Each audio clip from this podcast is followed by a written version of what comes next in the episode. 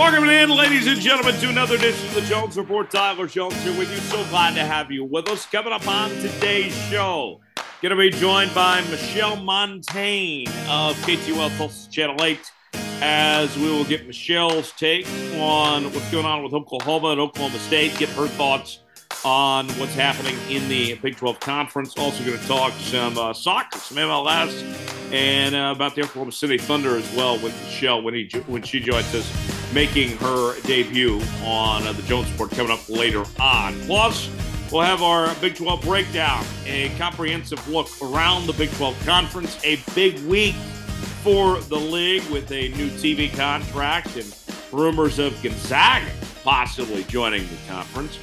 Also, we will have Coach Bo's Football Fix presented by O'Connor Advisory Group, as well as our Tom Foolery story of the week as well, coming up at the end of today's show.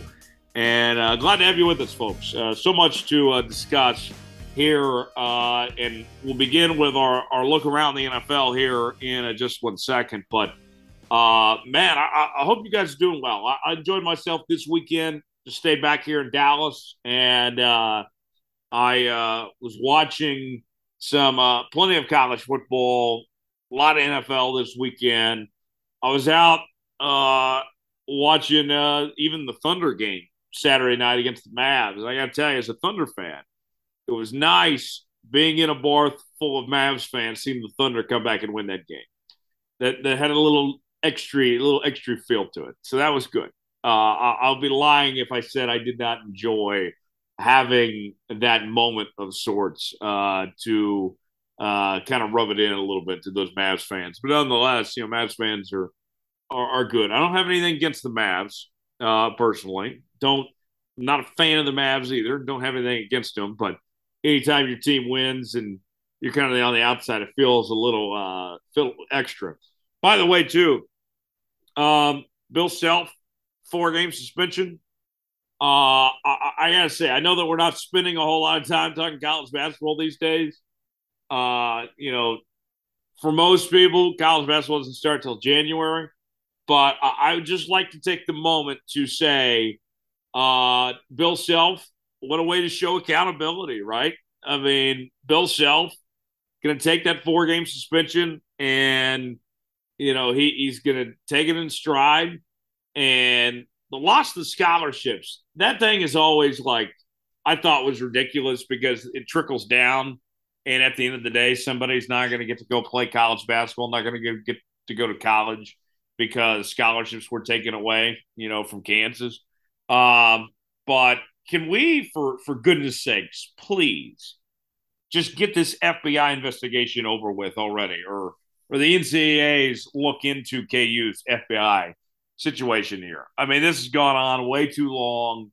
Um, you know, Kansas with these self-imposed penalties, the recruiting restrictions, and all that they put on. Um, just get over with. It's you know, it's ridiculous. It's been five years since the FBI got involved and was investigating the sport of college basketball and its connections to Adidas and everything that went on there. So I am just done, so done with this and ready to move on. Uh, Bill Self's got a lifetime contract. He's going to be at Kansas forever. These four games will pass by. He won't coach the Duke game.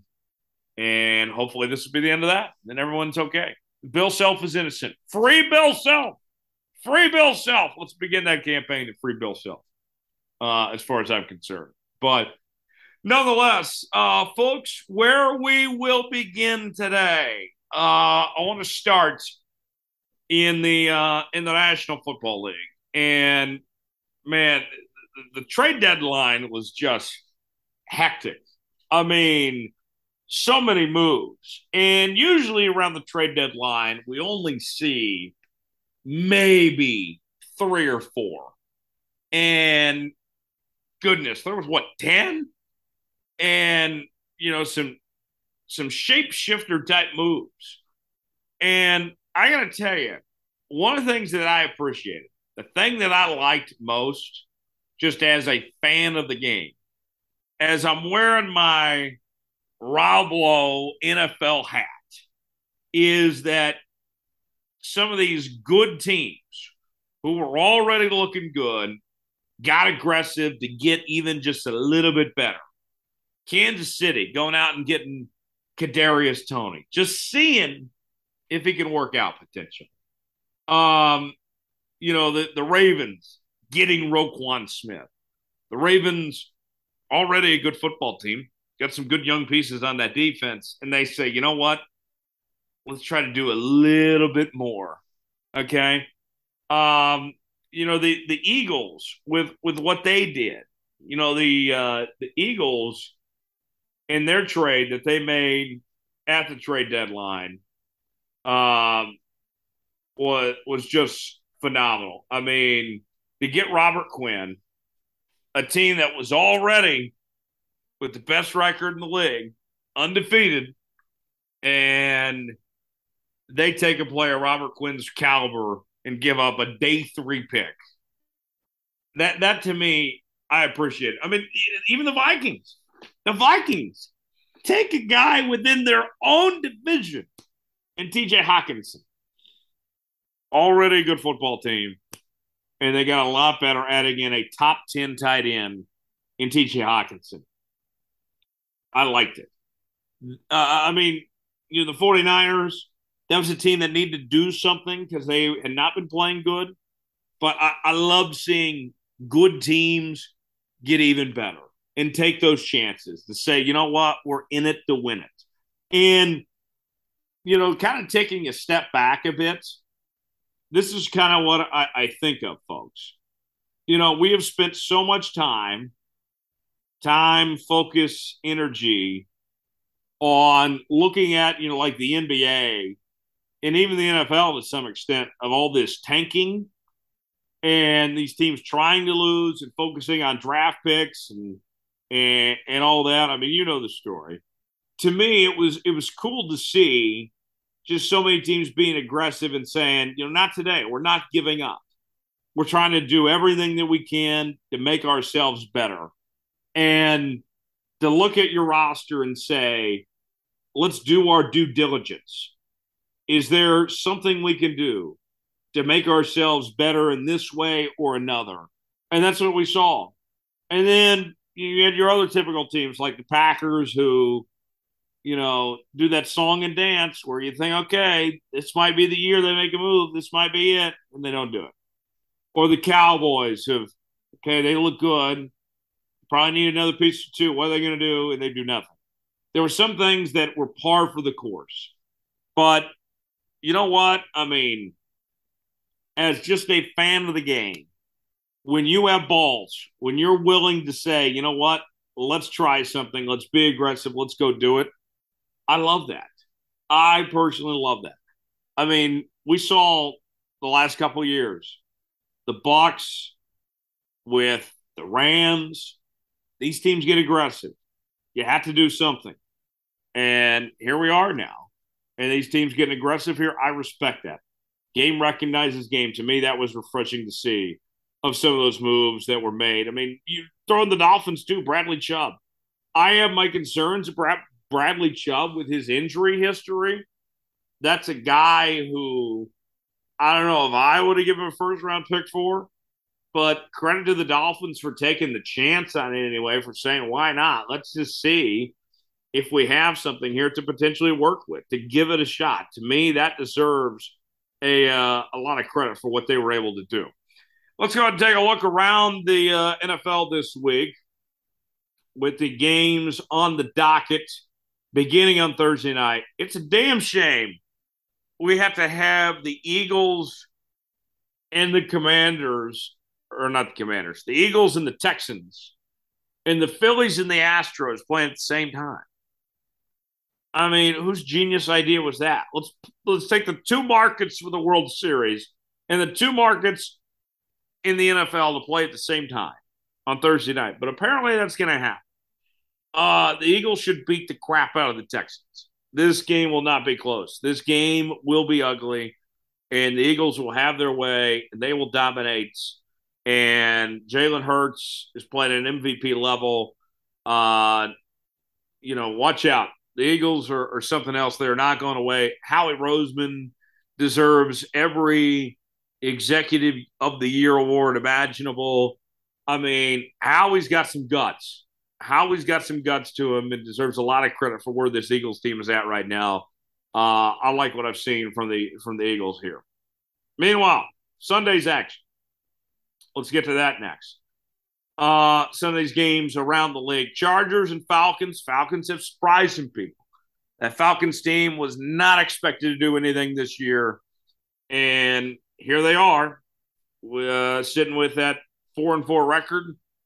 Chargers, they should win this game. And you know, it's a team that needs to get back on track. For me, I, I'm looking at this, I'm saying, Chargers, what do you got?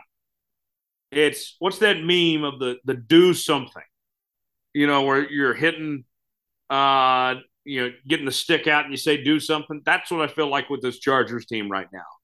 There's no reason why the Chargers shouldn't win this game, but I think the Falcons, they're well coached with Arthur Smith. They're going to give the Chargers a fight here. Um, if the Chargers do what they're supposed to do, they should win this football game. They are the more talented team. Um, and this might sound premature, but if they lose this game, I think we got to start talking about Brandon Staley's future. Because if they lose this, there is no reason on earth why a team of this caliber, like the, the LA Chargers, should be 500. And we saw last year, Staley potentially cost them two games in the postseason um, how much would he be holding this team back? That's a fair discussion we could have if the Chargers find a way to lose this game. Um, elsewhere, looking around the league this week, the Colts taking on the Patriots. The Colts are a mess. Sam Ehlinger is uh, going to get the start. And I mean, th- there's a lot of problems with that Indianapolis Colts team the Patriots at four and four. Say what you want about New England and their quarterback circus and everything that's gone on with that New England team. At four and four, I think they're feeling fine to be four and four.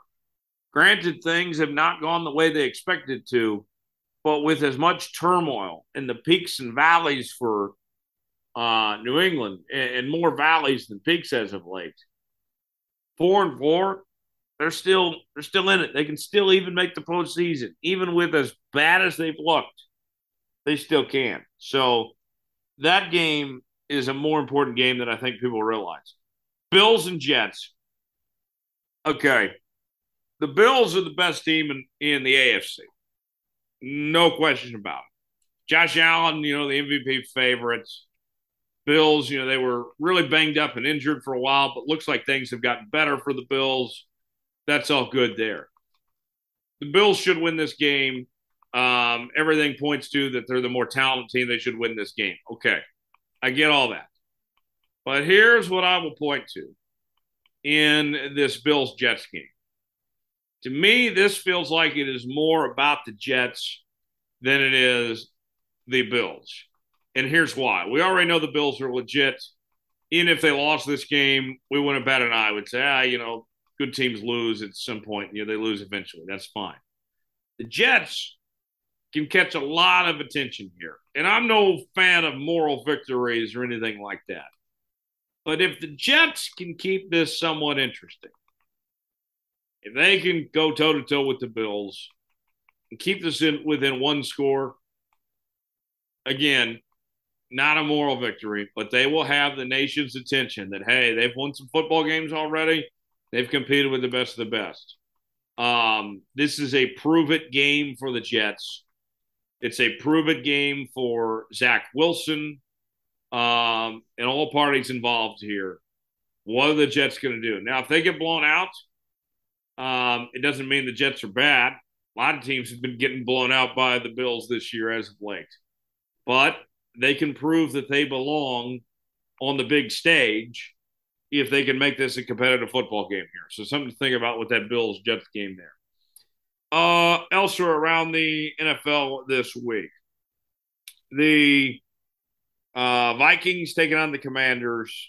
The Commanders are dog crap. Uh, let's put it nicely. The uh, Vikings, I'm interested to see with this TJ Hodgkin, Hockenson thing. They were already good. How much is he going to elevate that team? And what's next for the Vikings? I mean, Kirk Cousins, and we've all had a few laughs or two at Kirk Cousins' expense, but he's getting help. And watch out watch out, folks. That that Vikings team is right there. Now, I need to see Kurt win some primetime games and come up big in some big moments. I don't need him to be playing like a Cowboys quarterback. Uh, but watch out. The Vikings here against the Commanders. Nothing about this says trap game at all. I think the uh, Vikings are going to be just fine. The Seahawks taking on the Cardinals. The Seahawks trying to win their second straight game against the uh, Cardinals. Remember, the Cardinals, or the uh, Seahawks rather, are on a three game winning streak right now. Seahawks have played some really good football the last few weeks. They're well balanced between their run game and their pass game, both. Kenneth Walker's been good. Geno Smith's been good. But the thing for me about Seattle their defense has come such a long way uh, as of late here. I love what I've seen from Seattle's defense. Tariq Woolen has been terrific as a defensive back, one of the best defensive rookies in football here. Um, Seattle's going to be well prepared. Pete Carroll, credit where credit's due. That's a team that's in playoff contention.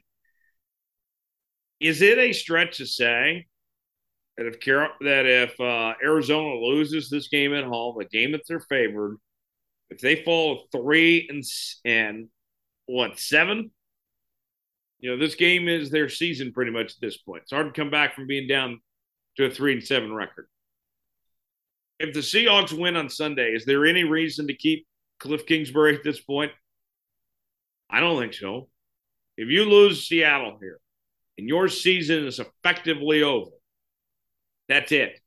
So for me, Seattle, this is big because you're trying to build up cushion in your division trying to win that race. But as far as Arizona's concerned goes, I think you're not only playing to save your season, I think you're playing to save your coach's job on Sunday. I really do. It would not shock me if we find out Sunday night that the uh, Cardinals lose and Cliff Kingsbury is not the head coach. And it feels like we're kind of just delaying the inevitable at this point because nothing about Cliff Kingsbury says that he can win playoff games. A new Call of Duty game's out, so that can't be good for Kyler Murray either.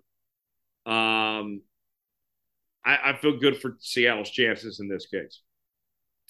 Uh, also on Sunday afternoon, Titans and the Chiefs, or, uh, that's on Sunday night. We'll get to that here in a second. Rams and Bucks on Sunday afternoon. This is a loser leaves town game between these two teams. The Rams have a lot of issues right now. Uh, a lot of things that they need to overcome. The Bucks on their end has been a rough week for Tom Brady. He and Gisele, love is dead. It's a sad deal. Um, Tom Brady's throwing the football a lot, but they don't have a run game. And in the Rams' sake, they didn't trade Cam Akers. There's talks that they can salvage things with Cam Akers. Get Cam Akers back out there. You need Cam Akers personally. To, to me, it's hard to read into this game because we don't know who has bigger issues who has bigger demons that they're dealing with at this point in time, whether it's the Rams or the Bucks, because they're sitting in the same boat. One team's three and four, the other team's three and five. Okay. So let's see what happens. But I really don't have a feel, good feel for this game because both teams are in deep trouble right now. And the loser, their season's over with. It's done. You can write them off based on who loses this game here. Sunday night football. Titans taking on the Chiefs. Uh Vrabel's done a good job lately, getting that team back in shape and putting that roster together. Um, you know, they don't have any good receivers. That's the worst receiving room in the league. But there's no reason to think that they can't make this a competitive game. The Chiefs' offense has been humming. They've been putting up points, and they really worked around that San Francisco team. Um, we've seen these games with the Chiefs the last couple of years where a team just comes in and says, Hey, we're going to insert their will. We're going to control the clock and try to limit possessions keep the ball out of Patrick Mahomes' hands. That's what I think we see Sunday. And I don't know if we're going to see Kadarius Toney much of him at all, but the Chiefs, they'll win. But Tennessee, with Derrick Henry and company, I don't see them being able to slow down Derrick Henry too much. He'll get his, but I don't trust Ryan Tannehill. I like the Chiefs to win this one, but closer than the experts think. Monday Night Football, Ravens and Saints. Ravens are at five and three. Saints are at three and five. Ravens get Roquan Smith this week. The Ravens are establishing themselves as the third best team in the AFC. The Saints, meanwhile, Dennis Allen uh, is a joke. He can't coach. They're going with Andy Dalton, which makes no sense. You ought to still be playing Jameis Winston as far as I'm concerned. Um, the one thing New Orleans has going for them here is they're at home on a Monday night in a primetime game. And the Ravens are really bad about blowing games in the fourth quarter here. The Ravens, if they're going to win this football game and not give New Orleans a shot, is very critical for them to start out strong in those first three quarters and not blow a 10 point lead. Again, we've seen that happen before. So if Baltimore plays to their potential, if they don't get in their own way, Baltimore wins. But I can't trust this Baltimore team right now. I do not know if they will get in their own way or not. That's a question that remains to be seen. So there you have it. That's your look around the National Football League today here on the Jones Report. Coming up, more NFL conversation. Coach Bo is going to stop by. Uh, also, Michelle Montaigne is going to be here coming up in just a bit. Uh, we'll also have our Tom Foolery story of the week. But right now, it is time for the Big 12 breakdown. It's the Big 12 breakdown. Tyler Jones here with a comprehensive look around the Big 12 conference. And we usually begin with our hot takes in the Big 12. And we'll get to those here in just a second. But before we, we do so, we have to begin with the new TV contract that the Big 12 just signed uh, for the future members of the Big 12 Conference and what this all means for this league going forward. First off, this is a win. This is an exciting deal for the Big 12 to have this TV contract taken care of you were not going to get Big Ten or SEC money. That just wasn't realistic. That wasn't on the cards out there. And luckily, you have a legit commissioner that doesn't talk a bunch of BS uh, like the Pac 12 commissioner, George uh, Kliavkoff. And, you know, Kliavkoff says that he believes, you know, the Pac 12 is going to get SEC or Big Ten money. No, you, you have a Big 12 commissioner in Brett Yormark that's realistic and that is trying to sell this league and bring some positive momentum. You know, they didn't get the most money they could have. You know, they could have waited a year and a half and gone to open market, but that would not have put them in good graces with ESPN and Fox.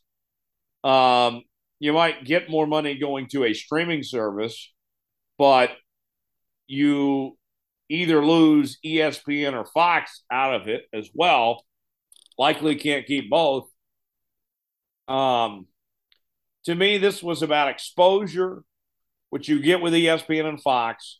You're going to be the only Power Five conference on both networks. Exposure was a big deal. And beating the Pac 12 to the punchline, getting this deal done. They went to market first. You got a deal done first. And think about this.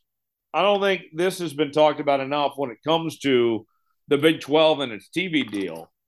Remember, the Big 12 went to court with ESPN just about a year ago, just over a year ago, and was very upset with how things were handled with uh, Oklahoma and Texas going to the SEC. And you had a dumbass commissioner in Bob Bowlesby that, you know, tried to blame ESPN for it and hold that against them and allegations that just simply weren't true uh, that he you know threw out there, and as a result, that really hurt the relationship between the Big Twelve and ESPN.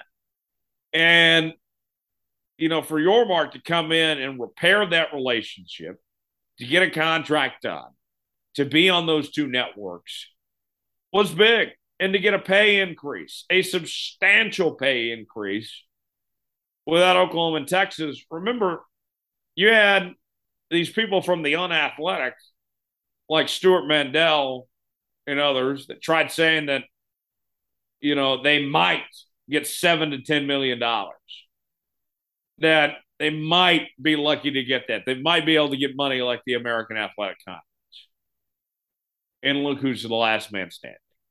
A big FU to Bob Bowlesby to Stewart Mandel and the unathletic, to all the naysayers for this league to still be here, standing tall and strong, and being clearly the number three league going forward.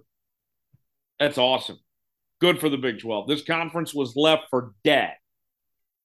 And now here's what you're doing you have your TV deal. The Pac 12 is still in flux. They don't have their TV deal yet. Oregon and Washington are hoping to go to the Big Ten. I think you're just letting the cards unfold and the way things are headed, the momentum that's going this way. When the Pac 12 loses Oregon and Washington, which it all sounds like they will, then that's when things will fall apart. And if you're Arizona, you're Arizona State, Utah, Colorado, that money isn't going to be in there in that league or that Oregon and Washington. You have no reason to stay. And here's the other thing, too. What about the basketball side of things? You know, now you got Fox involved there in Big 12 basketball. Now you might go get Gonzaga. Okay. And if you bring in Gonzaga, then they're not a football member, obviously. So they're not going to take any of the football revenue. To me, that's fine you already have the best basketball conference in the country, and you might even get better. That's a win. So I got to tell you, through all what this league has went through, for all what they've endured, there's a light at the end of the tunnel, and things are going to be a okay. That's a win. That is certainly a win. And you know, I'll say this as as petty or mean this sounds to say, I am rooting for the Pac 12 to fail. After what all their people said, after they laughed at this Big 12, laughed at this league, and, you know, the role they played in the destruction of this conference leaving it out to dry when they established the alliance, taking Colorado and all that. I'm rooting for the Pac 12 to fail. And we'll see. We'll see what happens. But credit Brett Yormark. He's the man. He's got a fan in me. We'll see what he does going forward. Uh, hot takes time. Um, when I look at the uh, league this week, my hot takes uh, for this week. I, I would say this the Big 12 championship game is already established. It is going to be the two teams in purple. It is going to be K State and TCU in a rematch from a great game just a couple weeks ago. Um, TCU schedule's not bad the rest of the way. Still going to play Texas.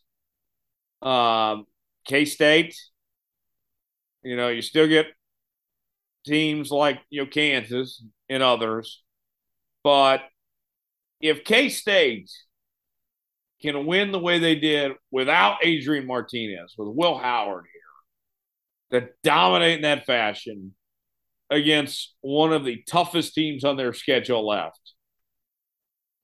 I mean, everyone else is on alert, right? Um, K State's legit. It's hard for me to imagine with just, you know, what, four weeks to go that things are going to change that much. Although this year has had a lot of parity in the Big 12, I can't envision a scenario where we see too much shakeup now with just little time left. I think it's these two teams that advance the Big 12 title game. That's my hot take this week. Is the Big 12 title game is already settled. It's already finished. I feel bad for TCU. Um, they got screwed by the playoff committee with that number seven ranking. But the truth of the matter is, there's not a poll that matters until the final college football playoff poll. That's the only one that means anything. So, as pissed off as that may be, and the rest of you may be pissed off that TCU got screwed by the committee, they still have a chance to prove themselves. They still have some nice games coming up, um, and can work their way into the playoff just fine. They still control their own destiny and everything like that. It sucks. It's not ideal, but TCU can be okay. The games on the slate this week in the Big 12. Let's take a look at them one by one here. Five games, all 10 teams in action in conference play. All August start at 11 a.m. TCU taking on Texas Tech. Tech a four and four team. TCU's at home. I like TCU to dominate Texas Tech and win this game pretty handily. TCU uh, should go in there and and uh, deliver a smackdown on that that Texas Tech team. And uh, I think they might play with an edge. They might play with a little anger after not getting the spot that they should have deserved in the uh, college football playoff rankings. I like TCU to take care of business and uh, win this game just fine. Max Duggan, by the way. How about Max Duggan? Now, here's a guy that, you know, has been starting the last couple years, but didn't look good before this year. And he had to re earn his job back with a new head coach. And not only has he done that, but he's excelled. 22 touchdowns, just two picks. Duggan's played great. Um, I look for TCU to keep the momentum, take care of business against Tech. Uh, two o'clock. Oklahoma and Baylor square off. And uh, that game going to take place there in Norman. And Oklahoma, a slight favorite, three and a half against the Baylor Bears that game very interesting to me to see what OU does against that Baylor team, and ultimately what Baylor team is going to show up. I feel like we know who OU is with Dillon Gabriel. That when Dillon Gabriel plays, Oklahoma can be a good football team. They've already put their worst behind them. I think Oklahoma is fine now. I don't think they're that great. I think they're fine. Baylor, I don't know what I'm going to see. Am I going to get the Baylor team that puts up a lot of points and can play in a shootout? Or are they going to fall apart? You know, I, I don't know what Baylor team I'm going to see. To me, this feels like a you take the home team. In this case, it's Oklahoma. I'll, uh, I'll lean towards the Sooners. I think Dillon Gabriel, and, and he's not perfect. He's flawed in a lot of ways. But besides Marvin Mims, Dillon Gabriel's the best thing going for this Oklahoma offense. I like Oklahoma. KU taking on Oklahoma State.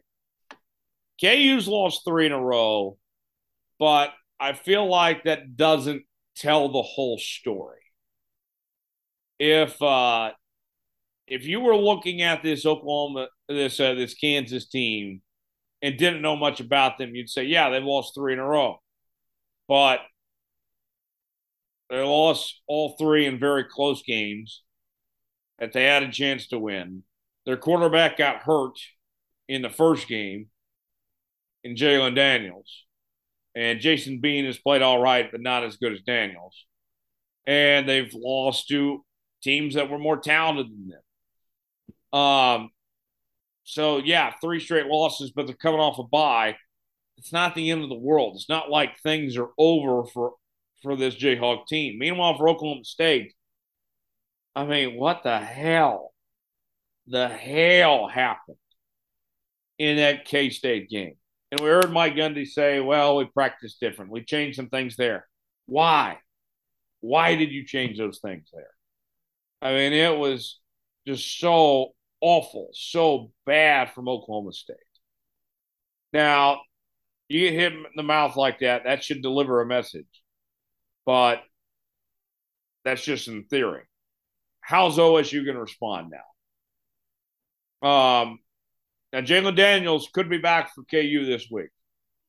Um, he could potentially. I think if Daniels plays, KU wins. If he doesn't, Oklahoma State does. To me, it comes down to one player. One player decides this game. It's Daniels. If he plays, KU wins at home. They become bowl eligible for the first time since 2008. And for Oklahoma State, you are your back's against the wall the Big 12 race because you've already lost to K State and TCU. So you don't have the tiebreaker with either team in the standings. So your season is almost over. This Kansas team still has something to play for, trying to get bowl eligibility. That's a big effing deal for Kansas. Watch out there. Um, two other games to talk about in the Big 12 this week. West Virginia taking on Iowa State. Both teams are at three and five. West Virginia is going to keep Neal Brown through the rest of the year for whatever reason. Um, Iowa State, that offense is so bad. Dekkers has been turning the ball over a lot. He's thrown 10 picks this year. Um, you know, West Virginia, I think, is a better team, but I can't trust either one of these teams here if if Iowa State could just avoid some turnovers, this could be a very interesting game. They could win this game. I don't know if Iowa State can take care of the football or not.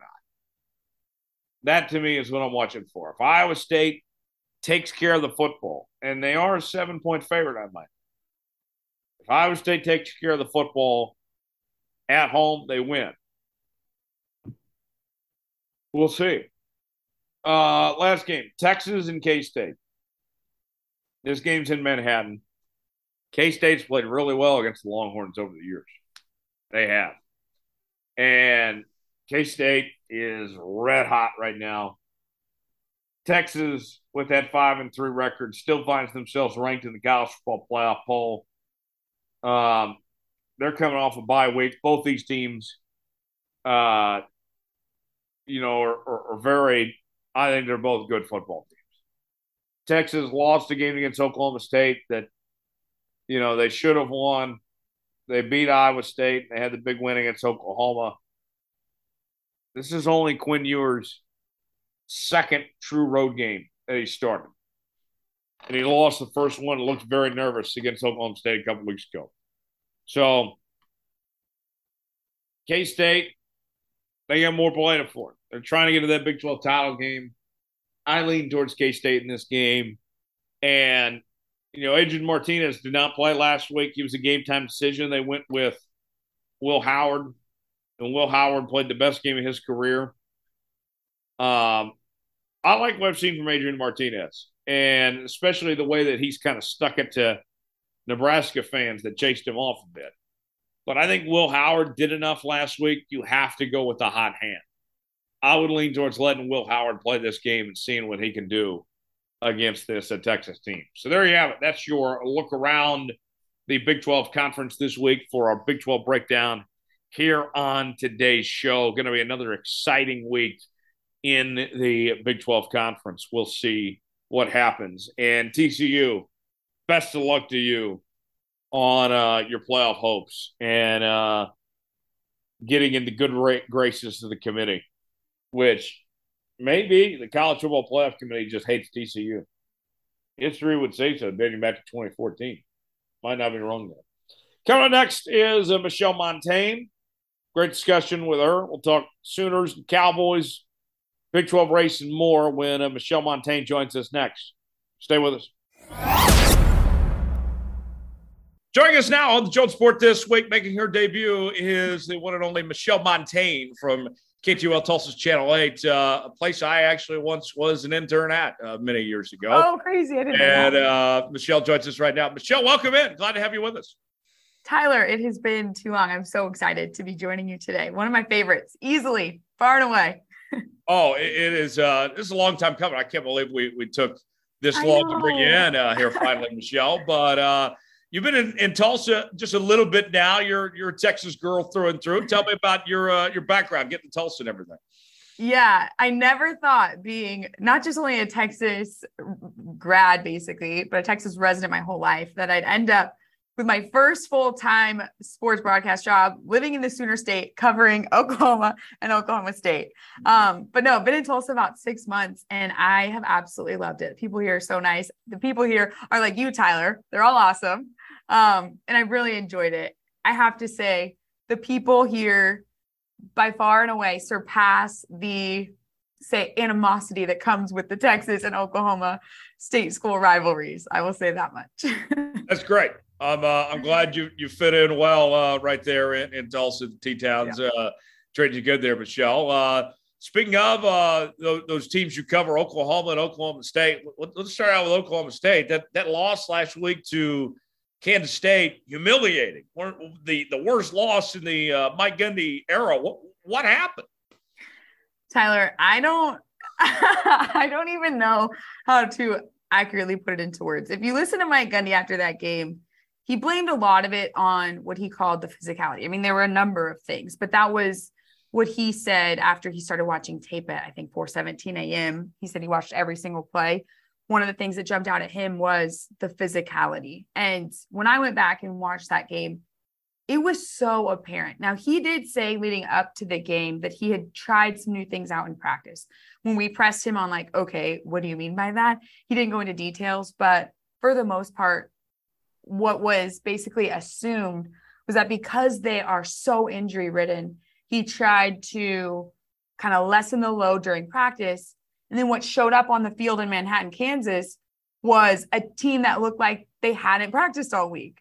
And when you talk about the physicality, I mean, there were specific plays that literally jumped out at me where you easily saw, I mean, one that I'll pick on. Um, I think they're running, I think they're running a sweep way uh, with John Paul Richardson coming around the corner. And before he could begin to think about cutting up field, 91 from Kansas State was like six or seven yards in the backfield. You know why?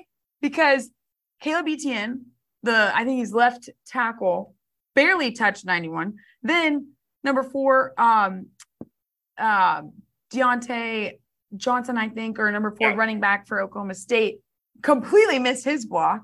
91's literally seven yards in the backfield before there was a chance of that play working out. And that's just one play that kind of embodied what we saw from Oklahoma State all game long. The run defense was horrible. Deuce got loose. Um, Oklahoma State has struggled in the secondary. Will Howard took advantage of that. Um, so it was just, it was a combination of things, but I think when Mike Gundy summed it up as physicality, that is really what you can kind of point to and just a team that wasn't ready to play. What's so interesting about like the, the physicality standpoint was that this Oklahoma State team last year made its name off of physicality, how well mm-hmm. they played at the line of scrimmage and both sides of the ball. And for that to come out, you know, the way it did this week, I mean, it, it's just mind boggling because that that's something that we've seen them do so well at, at winning at the line of scrimmage. Right. And I think that, you know, like if you look at the Big 12 right now, we all point to Oklahoma's struggles on defense. We obviously point to Kansas's struggles on defense. Oklahoma State is ranked last in the Big 12 when it comes to defense. And if you think about their last couple of games, right? Like of their last three, they've lost two of them. They squeaked out that win over Texas. And there were a lot of things working in their favor that game, namely the penalties, namely the fact that Quinn Ewers had his worst game of like maybe the last 10 years of his life, dating back to middle school. I don't know. Um, but they obviously mounted that fourth quarter comeback. A win is a win. But if you look at what they did, even starting against the Bears in Waco, Texas, right? Special teams and field position have been their bread and butter. That's what's really kind of helped them earn some of these wins. And in these last two games, they haven't won, or excuse me, their last two in the two losses that they've posted, they haven't won the special teams battle. They haven't won the field position battle. Teams have kind of looked at that, they've figured it out, and they've put a lot of pressure on those areas. And so when you take those elements away and you're left with, okay, now we're back to having to play offense from really poor field position with an offensive line missing last game, their right guard, arguably their best player on the offensive line. You're playing with a beat up Spencer Sanders. On the other side, their their secondary, like I said, struggled. And then their run defense has been bad. I mean, all of those things you add together and it just it made for what you saw in a 48 nothing loss. Oh man. And so now the question becomes where does this team go from here? You take on a, a Kansas team that might have Jalon Daniels back this week, who's you know on a three game losing streak of their own here.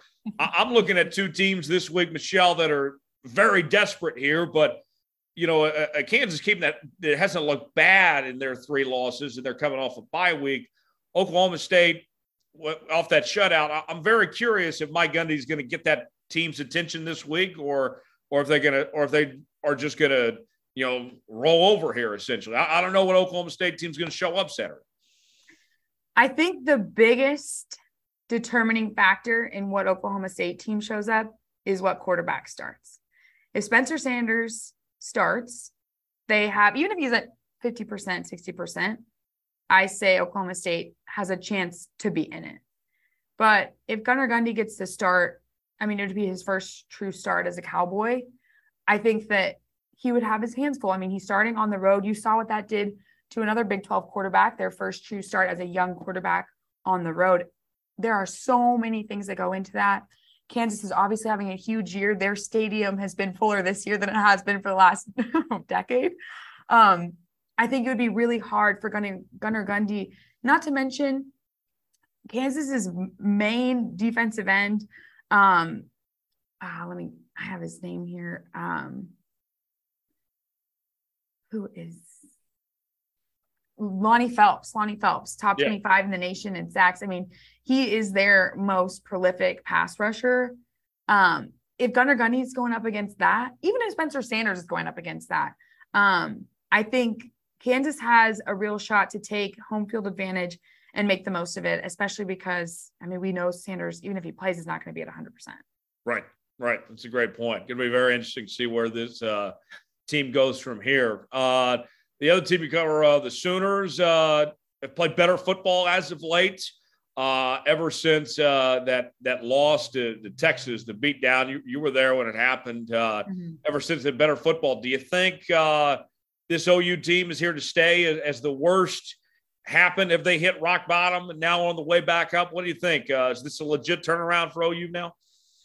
Yeah, I mean, I think it's. I think they've taken incremental steps each week since that Texas loss. Now we knew going into the season even that their offense was the strength of that team.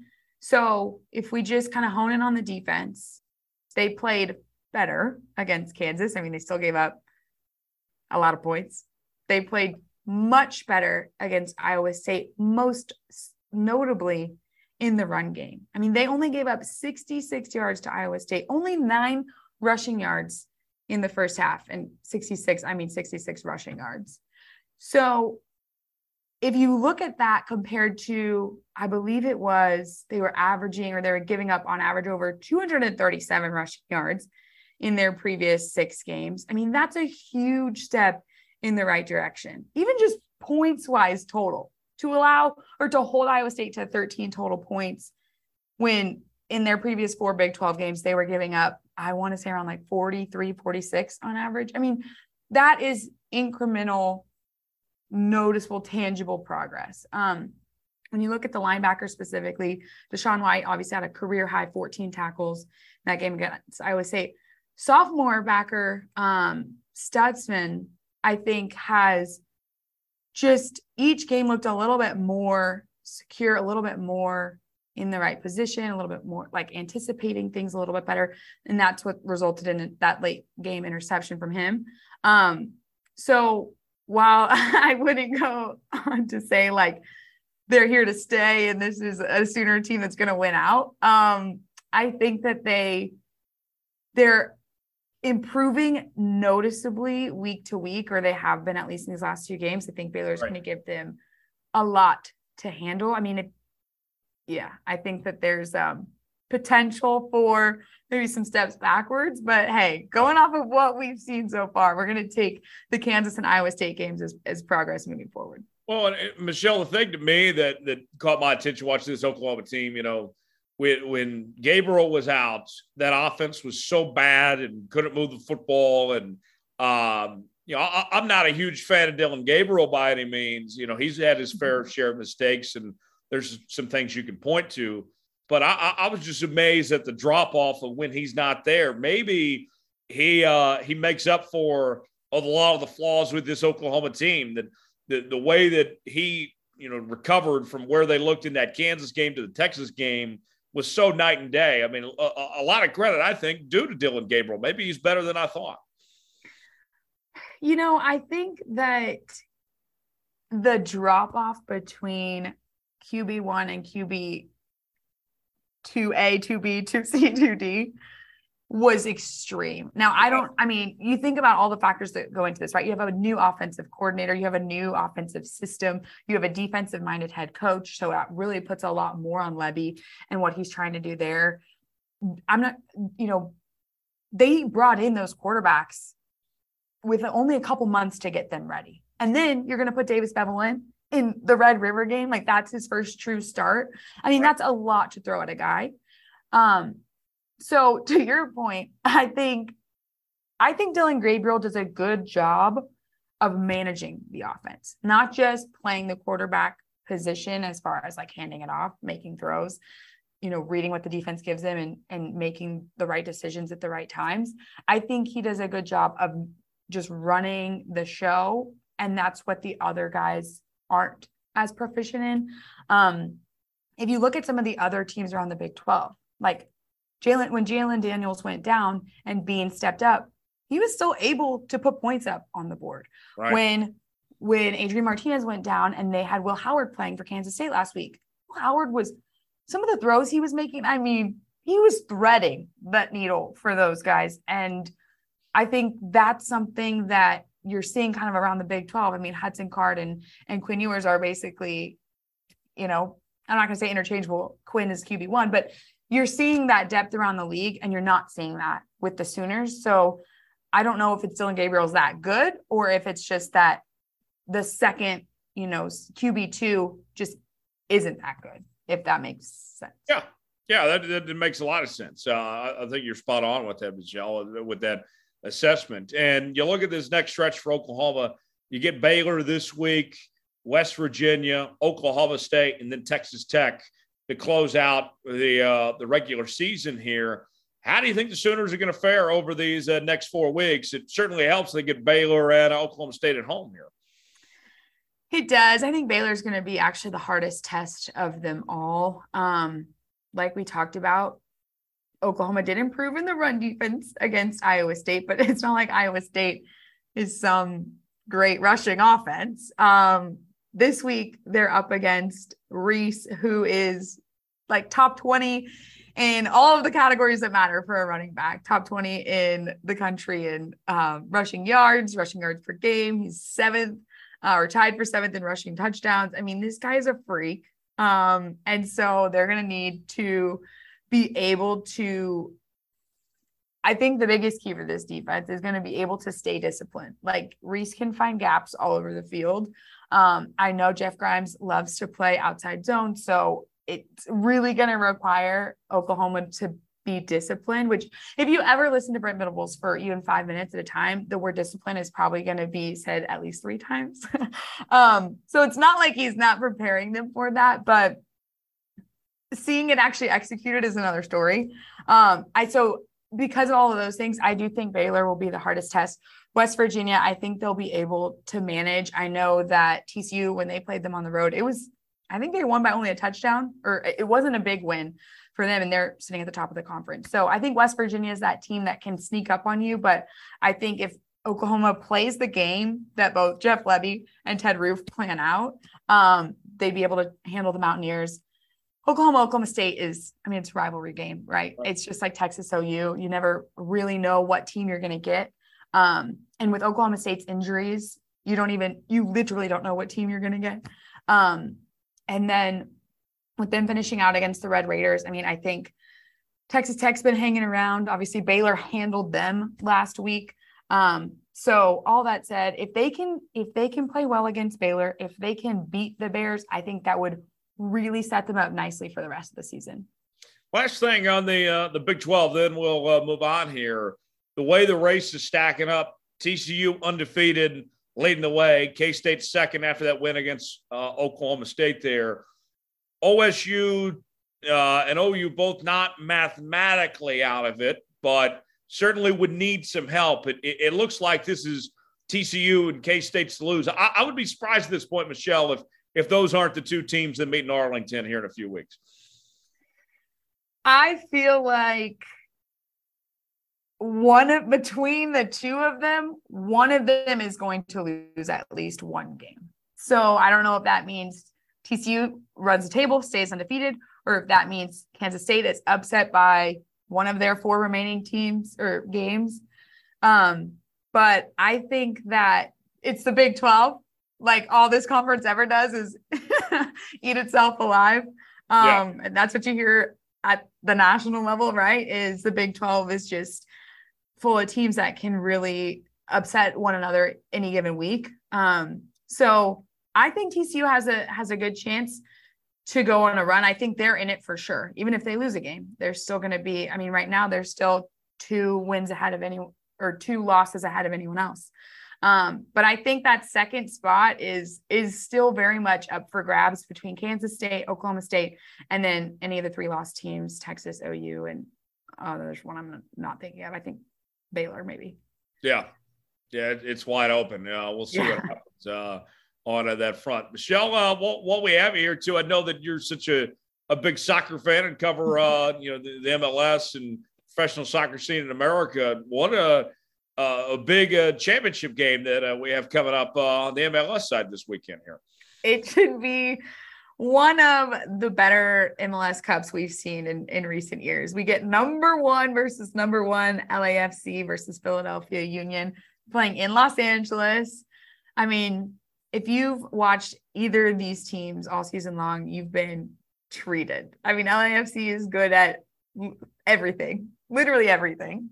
Um, and Philadelphia Union has, I mean, they have the best goalkeeper in the league. It's not even close. They have one of the best back lines.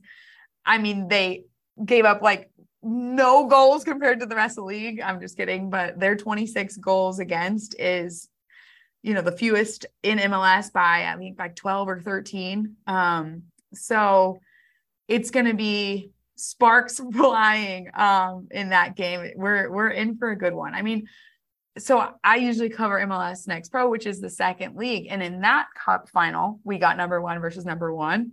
So the fact that we're getting that uh, in the first league is is a real treat. I think it's going to be um, it's going to be a good one.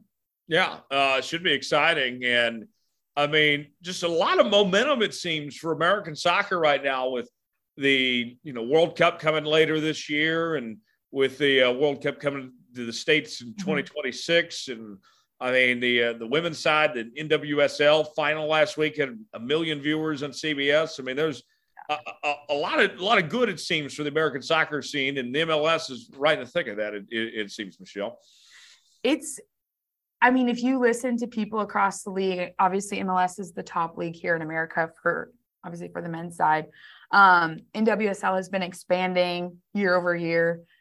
Kansas City specifically building the first ever all female female purpose um, facility game facility um, and they're mm-hmm. building training facilities just for for women's professional soccer um, i think all of it is kind of bubbling up right now they see i mean when you talk about soccer it's the world's game right and you see what they've been able to do in Europe in terms of development, academies, just the entire system from like you're able to walk till you're able to make a million plus pounds per year. Um, and you look at American soccer and it's just so far behind that I think there's been a real push in recent years to try to catch up to to what's going on in Europe. And then you have our neighbors to the south. I mean, Mexico is ripe with talent. You look even further south, South America ripe for talent, uh, or excuse me, ripe with talent that I think Americans um, saw a big area for growth and they're trying to kind of capitalize on that. Well, and, and it, it, seems like, and I'm no expert on this by any means, but uh, so much of American soccer, of, of the catch up part of it, it's not a not a lack of athletes by any means. I mean, you know, we, we have some of the best athletes in the world, but the the culture and the development side is so far behind of establishing the culture of winning and and doing the way things they they do it in Europe here. Uh, we, we just don't have that in the states like like they do uh, overseas right now. But I mean, it seems like things are getting towards that direction anyway. Yeah, I mean, if you look at some of the best players in the world, right? They were shipped over to Europe at a young age. And then they were brought up in Barca Academy or, you know, other academies around Europe where they eat, breathe, and live soccer. You know, it's like yeah. their food schedules are around when they're going to train. Their school schedules and their learning and development schedules are all around training and and when they can get out on the pitch. So their whole lives revolve around soccer. I mean, they are literally displaced from their family so they can grow up in these soccer academies. So when you kind of put that into perspective with American culture, like you said, in the way that we go about growing up in our school systems and the way our our days are structured right from yeah. 5 years old till 18 when you graduate high school it's just so different um you know right now or i would say in the last couple years like it's different for sports for like per sport right so a basketball player will maybe do one year in college before going pro unless you're lebron james or someone of that caliber and you can go straight to the NBA. For football, you typically spend either anywhere from three to four years playing at the collegiate level. In soccer, you generally, in the last, I'd say, decade or so, would go to college because that was kind of the pathway set. Well, now with this surplus of of opportunities and more of that kind of academy type system being built in to the American way of, of, of soccer, um, people have different opportunities. You don't necessarily have to go to college. You can stay with the academy system. Yeah. Um, you can you can go to college and then be drafted into the MLS and stuff like that. So um, we're getting there. We're getting there, but uh, way more room to grow for sure. Yeah, I think 2026 is going to be so huge. Uh, mm-hmm. Not only just for you know the growth in the U.S., but I mean, you know, here we are originally. You're in Tulsa, I'm in Dallas. You know, we're going to see some big time games where I'm out here in Dallas not too far. You know, Kansas City is going to get some great games. I mean, um, that to have that, you know, right right in our own backyard, not even just the New York or LA thing, but to see the Southwest the Midwest represented, uh, th- th- that's going to be a big deal. Huge deal. I mean, anything around the World Cup, huge deal. I the fact that the 2022 one is less than a month away now, like I it's about to be World Cup season and we're going to feel it in full force. I know. oh, even yeah. from Qatar. Yes. Yes. Even from uh, the other side of the world. Uh, one more thing. We'll, we'll end on this. Uh, one of the teams you also cover uh, on the NBA side, the Oklahoma City Thunder. Uh, you know, no Chet Holmgren this year, but mm-hmm. I mean, SGA, the way he stepped up and so the young talent there. I mean, there, there's reason uh, to be optimistic. It seems uh, for the Thunder right now for their potential going forward. I don't know where I read this, but um, given the Thunder's like first six games or so, their opponents, everyone basically penciled in an 0 and 6 start. And next thing you know, the Thunder were three and three. Now they're four and three. Um, better record than the champion Warriors. They're right there in the middle of the yeah. Western Conference. Um, Lu Dort has been awesome. I know uh, Luka was talking about him the other night, praising him as one of the top defenders in the league. SGA, like you said, points machine. Yeah. Poku has been I think a fan favorite. People are podium poku or are ready for him. Um, the Thunder, I think, are just surprising a lot of people. I'd say the same thing about the Spurs. I mean, no bias there. I mean, I I really mean that. I think everyone was kind of like the Spurs are going to be terrible, and they're five and two. So yeah, I think the Thunder are are doing a good job with what they have. They're obviously missing a huge piece with Chet being out this year, but um, I think they're playing some exciting ball right now. I think the Thunder fans have actually surprisingly something to be excited about. Yeah, sure. Uh, I, am definitely excited about it. Can't wait to uh, get to see them play sometime soon in action. Uh, that, that win against the Mavs uh, the other night was uh, pretty special too. Uh, that overtime. I, I couldn't believe that. Down by 16 in the fourth for them to come back the way they did. I think it was Isaiah Joe that came yeah. back. Um, man, it was that was awesome. That was exciting to watch. I was the only Thunder fan in a Dallas bar uh, on Saturday night and uh, soaked it all in. It was. Awesome. Did you make it out alive? I did. Okay. Yeah. I'm glad. I'm glad you. I'm glad you survived it. Michelle, uh, before we go, where can people find you and see all the uh, stuff you're doing at uh, KTOL and and uh, connect with you? You can find me on Instagram at Michelle Montaigne, no spaces. On Twitter, the 15 character limit really screwed me over. So it's just at M I C H Montaigne. Facebook should be the same thing. Um, but yeah, anywhere online, anywhere on the social media platforms. TikTok, even we're uh, we're okay. doing some college football picks on TikTok. I'm like one in four right now, but we're gonna get there. day by day, I love it. Michelle, uh, we will do this again in the future, I'm sure. Appreciate you joining us, and uh, thanks again. We'll uh, we'll talk again. Thank you, Tyler. It was a blast. Time for Coach Bo's football fix presented by O'Connor Advisory Group. You can find O'Connor Advisory Group online, oagks.com, o'connoradvisorygroup.com. You can also reach out to Bo by phone at 785 856 0720. That's 856 0720 to schedule an appointment today. He's also the host of the Coach Bo Knows podcast out each and every Monday and Friday, and he joins us right now. Bo, I, I was actually on your podcast this week. Uh, yeah, about the college football playoff, and we'll talk more about that here in just a bit. But uh, busy times uh, with the uh, holiday season around the around the corner, and uh, it's best just to go ahead and take care of all your insurance stuff now, so you can enjoy the holidays all your insurance stuff, all your needs, all your uh, also all your investment stuff, man. We need to talk to you if you if you haven't funded your IRA yet for 2022. Get that done. We can get you squared away and get you taken care of. So that's pretty much what we're doing here for the rest of the year. It, November and December tend to be our slowest times. Our it's our highest times of service work. So we'll be doing a lot of just kind of catching up and making sure our clients are in where they need to be and stuff like that. So great time to get a hold of us. You know, Bo, and maybe Tom could even chime in on this too. Uh, we're we're getting close to the point of the year. I hate hearing this excuse, whether it's from you know just people you work with or friends, whatever, and they say, "Yeah, yeah, let's let's do something after the holidays." Like, no, no, no, no. What what what do you mean? what are you doing on Tuesday afternoon? Or, or I mean, whatever. I mean, like, no, no, no, let's do this now. Whether it's taking care of your insurance or going having a drink, whatever. I don't want to hear the excuse. Wait, wait till after the holidays. Take care of stuff now. Yeah, and that's a big one with me as well. Like I, I go back to my old days when I worked for one of the big, uh, the big, big insurance companies, and it was like a gimmick. It was like, okay, well, who's going to be the first one to hear that excuse? And it was always right around Halloween. You heard it. Right. Now we're in November, and so you're going to start hearing, well, I'll do this after the new year.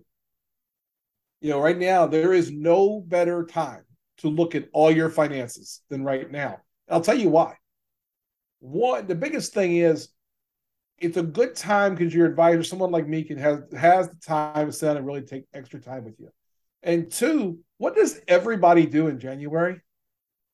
They do something and they'll say, oh, I'm going to have the new year, new me. Oh, get my God, I hate that. And so then I'm dealing with, you know, a hundred people. This is the best time to get us and to get us working for you. Reach out, oagks.com. If you got questions, hit the comment, contact us, and it'll come straight to me, and I'll be happy to help any way I can. We want to be your partner. All your financial. Yes. Yes, we do.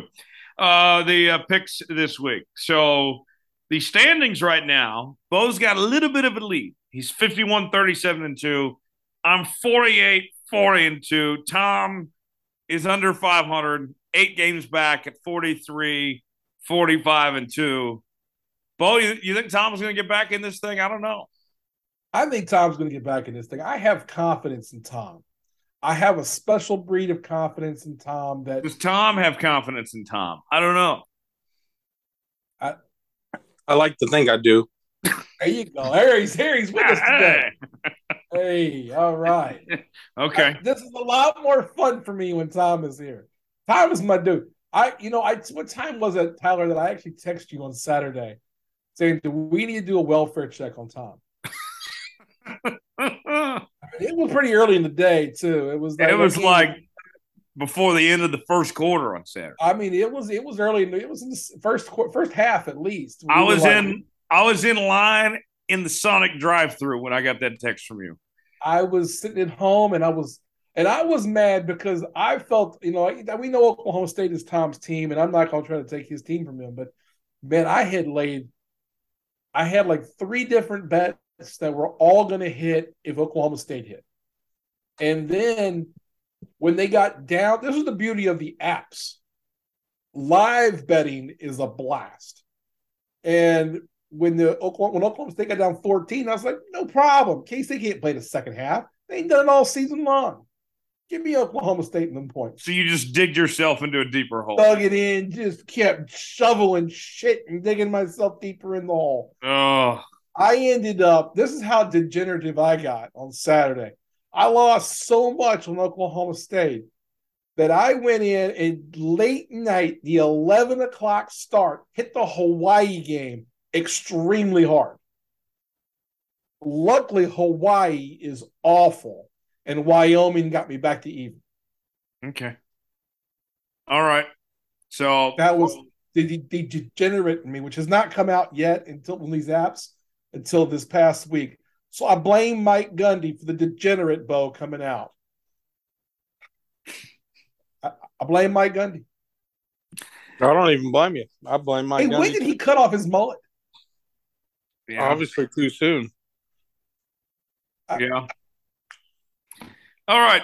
Pick slate this week. This is a good one, folks. Um, number one versus number one. Georgia and Tennessee. Georgia's an eight and a half point favorite at home. Alabama and LSU. Bama's favored by 13 on the road in Baton Rouge at night, might I add you. Wake Forest and NC State, uh, 20 versus 21. Wake Forest favored by four and a half on the road. Clemson taking on Notre Dame. Clemson a four and a half point favorite on the road. Number 24, Oregon State versus Washington. Washington a four point favorite at home. In the NFL, the Titans taking on the Chiefs. Chiefs favored by 12 and a half at home against Tennessee. Bills and Jets. Bills favored by 13 on the road at New York. Chargers and Falcons. Chargers favored by three and a half on the road. Ravens and Saints on Monday Night Football in New Orleans. The, the Ravens favored by three. Rams and Bucks. Kind of elimination game of sorts, it feels like. Bucks favored by three at home. Bo, let's start with Tennessee, Georgia. Okay. What a game here. This is going to be something else. Number one in the coaches poll, number one in the AP and the playoff poll. Uh, cancel all your plans Saturday. The honeydews, all that need to wait. Everyone needs to be watching this football game. Georgia favorite eight and a half. Okay, so this is a tough one for me. I, I initially wanted to go Tennessee plus eight and a half.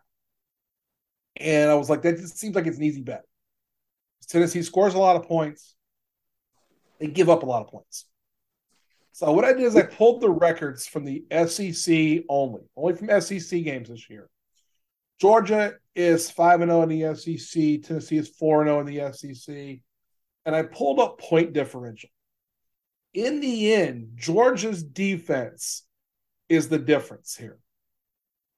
The point differential to me shows that Tennessee gives up too many points. Georgia will score points in this game. Tennessee will score points in this game, just not enough. I'm taking Georgia minus eight and a half. Okay.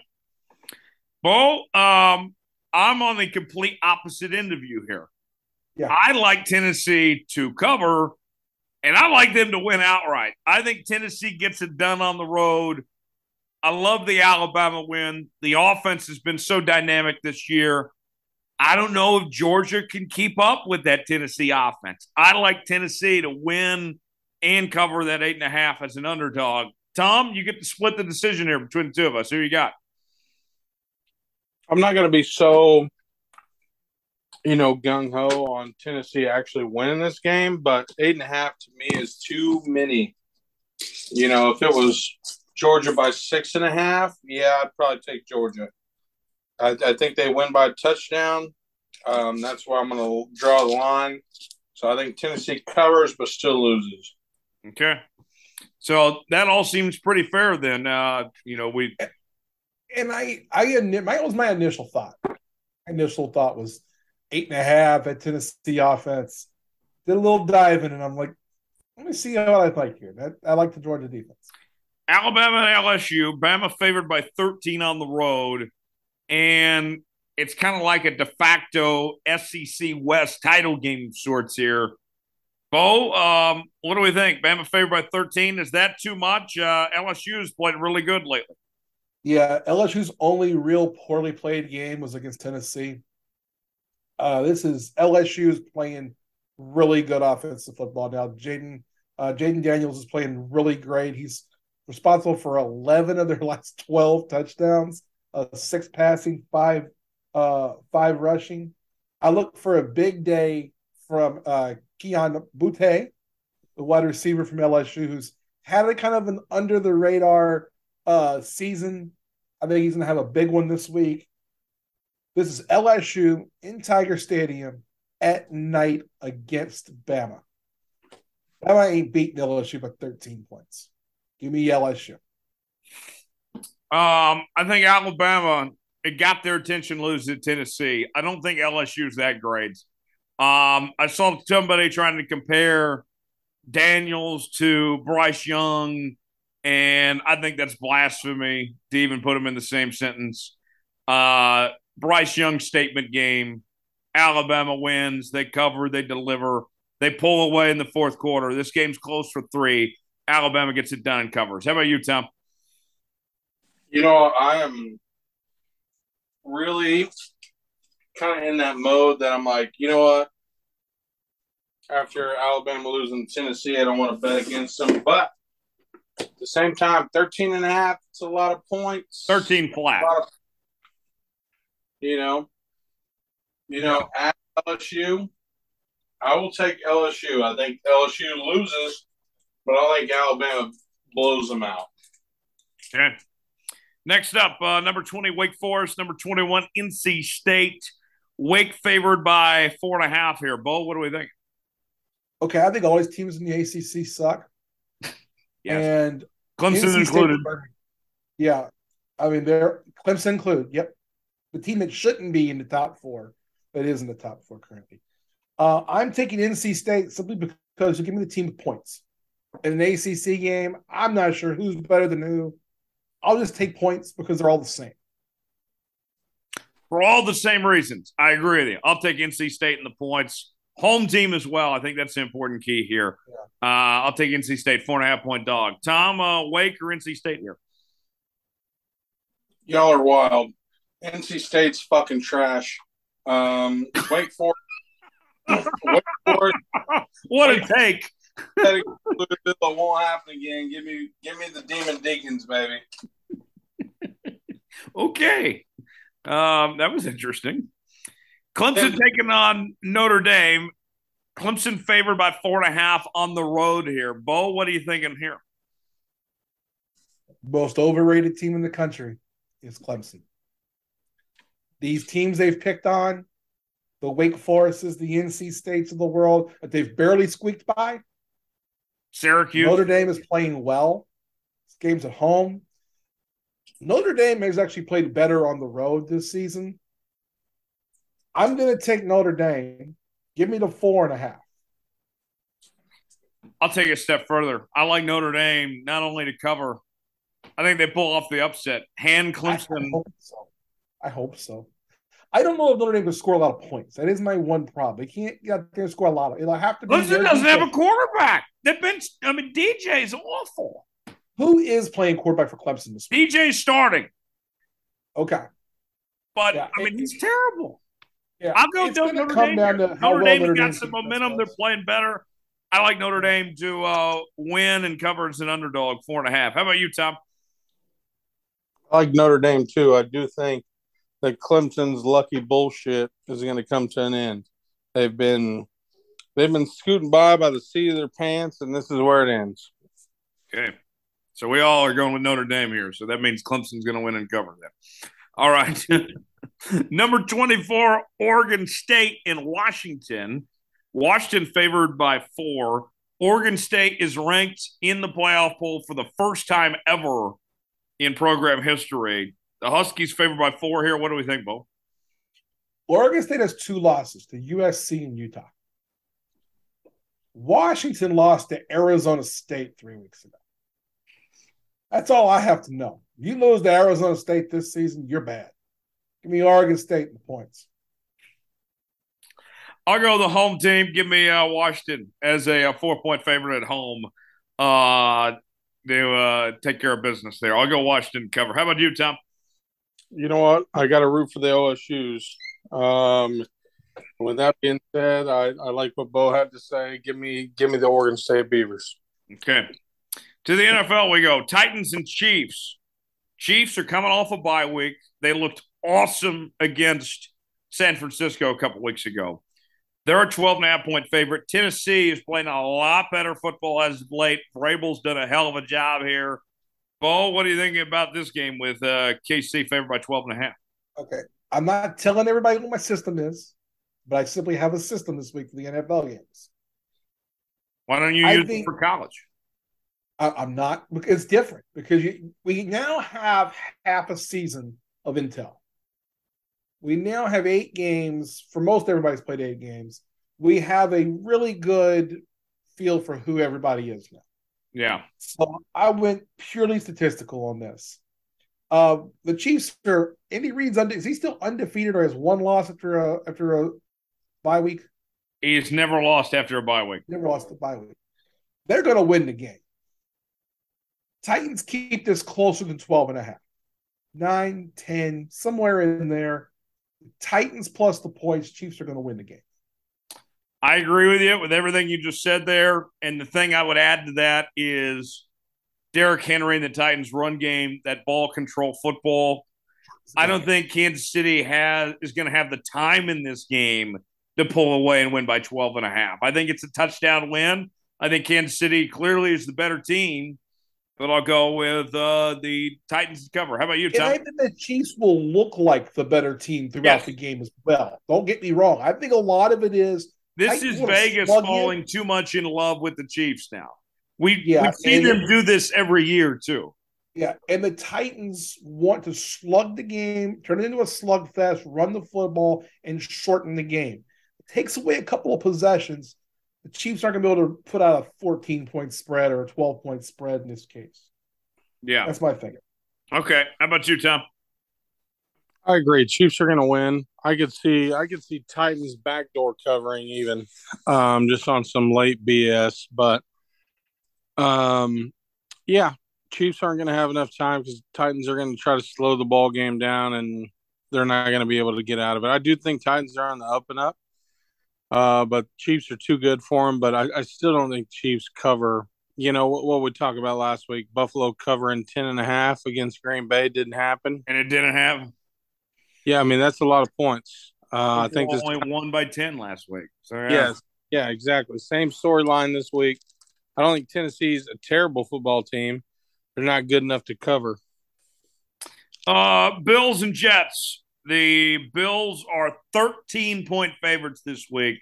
The Jets have surprised a lot of people. Uh, they played really well uh, so far this year. Buffalo favored by 13 and on the road here. Bo, is that too many points for the Bills? No, it's not. According to my formula, Buffalo can cover 13. I actually have them at 13. Oh, I'm sorry, it was 12.9. So I rounded 13 That's where we're at. So I'm taking Buffalo.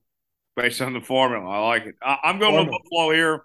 Jets, no doubt, have been impressive, and uh, nothing against them at all. But Buffalo is a far more talented team here.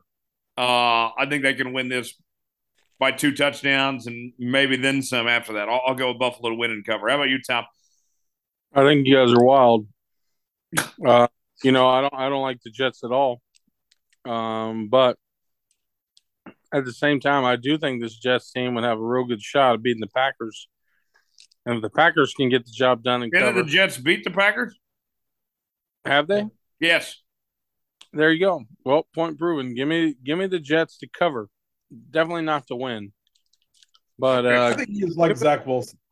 No, I, I, I, like parts of them and I hate other parts of them. I'll let you I'll let you kind of guesstimate between the two of you which those parts are. um, Chargers and Falcons. The uh, Chargers favored by three and a half on the road here. Bo, uh, Arthur Smith has done a really good job with that Falcons team to be where they're at right now. Uh, he has. And the Falcons through six games were 6 and 0 against the spread. Um, then they lost against the spread to the Saints. And then this past week, I actually picked them. They were four point favorite. They won by three. Um, I watched the last half, last quarter, and then all the overtime of the Falcons. And the Falcons can run the football. They can absolutely run the football, but they're not going to score a lot of points. They got back in that. They let the Panthers back in that game last week. I kind of flip flopped on this a little bit, but the formula said even though it's the West Coast team going east, the Chargers are the play. I'm going with the Chargers. I'll go with the Chargers here too. Uh, Justin Herbert, it's been weeks since that rib injury. Eventually, this team's got to start coming to form and playing to their potential. This is a good opportunity to do so. I'll take the uh, Chargers to win and cover three and a half. How about you, Tom? You know, I agree with the both of you. Um, I think this is the week Chargers kind of start getting it together and getting ready for the playoffs. I, I like the Chargers over the Falcons here. Ravens and Saints, Monday Night Football. Bo, uh, typically you require yourself to pick the Saints, but I'm wondering what this new formula says that you're going to do here. The Saints, three point underdogs at home. You're not gonna. You're gonna think I'm full of shit. The formula says it's a push. Are you are you going to predict a push? No. I'm taking the Saints plus three. Wait, wait, you, you got to stick with the formula. You can predict. Well, I, I can't. I, I, I can't predict a push. I mean, you're going to give me nine to one on that or something? well, and that's true because you're just going to get the the tie anyway. There's, there's, no way I win unless it's the tie. Right. Yeah. so I'm going to the Saints plus three. Uh, the Saints have looked great last two weeks they're doing something unique in that they are they're switching quarterbacks in and out. They're not going to play Jameis Winston, I don't think, for the rest of the season. I think it's going to be Andy Dalton. He's not been good, but when they're between the 30s, they bring in Taysom Hill on short yardages, second and three, third and three, and they get first downs. They keep the chains moving. That has been their whole key last two weeks. They've won both those games. I'm a little concerned with the Ravens and the adding Roquan Smith, but I don't think the Saints can be dropping back to pass 40 times in this game. So give me the Saints. I'll go with the Ravens here. I loved the Ro- Roquan Smith trade. We'll talk more about him later. Yeah. But I think the Ravens have turned a corner. Uh, they impressed me with that win against Tampa Bay. Uh, and remember, they're on like a mini bye week playing on Thursday Night Football last week. Um, I'll go with the Ravens to uh, win and cover that three point margin on the road. Take care of business. Tom, who do you got? I think the Ravens are good enough to cover. Um, I like the moves they made. I will take the Ravens this week. And uh, DeSean Jackson is expected to make his debut with the Ravens in this game as well. Last one: Rams, Rams, and Bucks in Tampa Bay. Tom Brady's first game officially as a single man and uh, Tampa Bay's favored by three. Uh, Bo, not to try to make light of a uh, situation situation there, but this this screams Tom Brady revenge game of sorts, right? You know, like we're gonna. I think we see an angry Tom Brady on Sunday with Tampa Bay favored by three. Well, I think we've seen an angry Tom Brady on the sideline for a couple weeks now. Yeah. Um, but I went to the formula.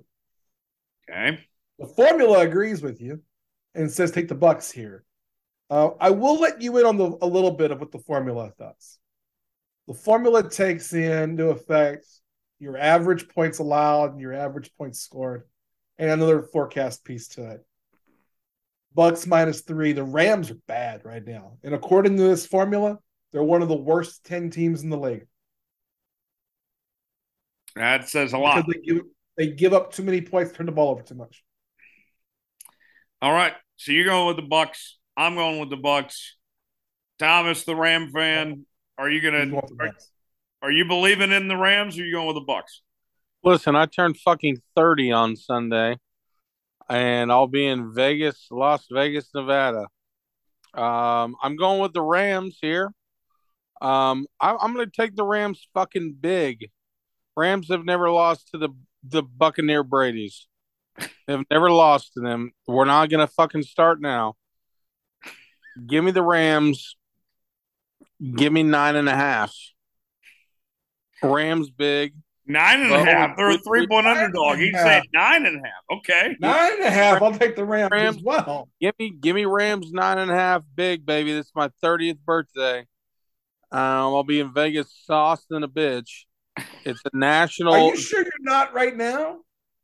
Do what? You sure you're not sauced right now? And now I'm feeling good, but I'll be in Vegas, sauced than a bitch on Sunday. Rams, give me Rams by nine and a half. Rams win big. This is a statement game. I don't know if the Rams make the playoffs at this point. They're not going to lose to bitch ass Brady uh, in Tampa Bay. I was there last year for this game. They're not going to lose. They're not losing to Brady in Tampa Bay. Give me the Rams. Bo, we talked about this before. If I can't place a bet when I'm flying over Colorado this weekend, I want Rams. I want Rams with the points, and I want Oklahoma State to cover against KU. Um, I think the line right now is two and a half Oklahoma State, and that's my and I got a hundred dollars on it. Hundred dollars Oklahoma State to cover. Hundred dollars Rams with the points. Uh, I think he wants to do a teaser bet of uh he wants putting to the Rams at nine and a half. Yeah. I think we Have need you- to do. You know, you know what? You know what those you know what those odds would pay. You gonna be put the we'll, we'll talk we'll talk off air. We'll, we'll, we'll, we'll talk. Okay. Yeah, I don't, want I don't want Dave Portnoy listening in, knowing we're making geolocation. Yeah, I mean he sucks as a handicapper anyway. right. Uh, all right, Bo. Uh, let's start with Didn't he the convicted rapist? what? Didn't he get convicted rapist? Dave Portnoy? Portnoy. I don't think so. Yeah. Let's let's move on. be. I'm not going there. Let's talk about the NFL trade Uh-huh. deadline. Uh, winners and losers from the trade deadline. A Yeah. very eventful two weeks here that we had. Yeah.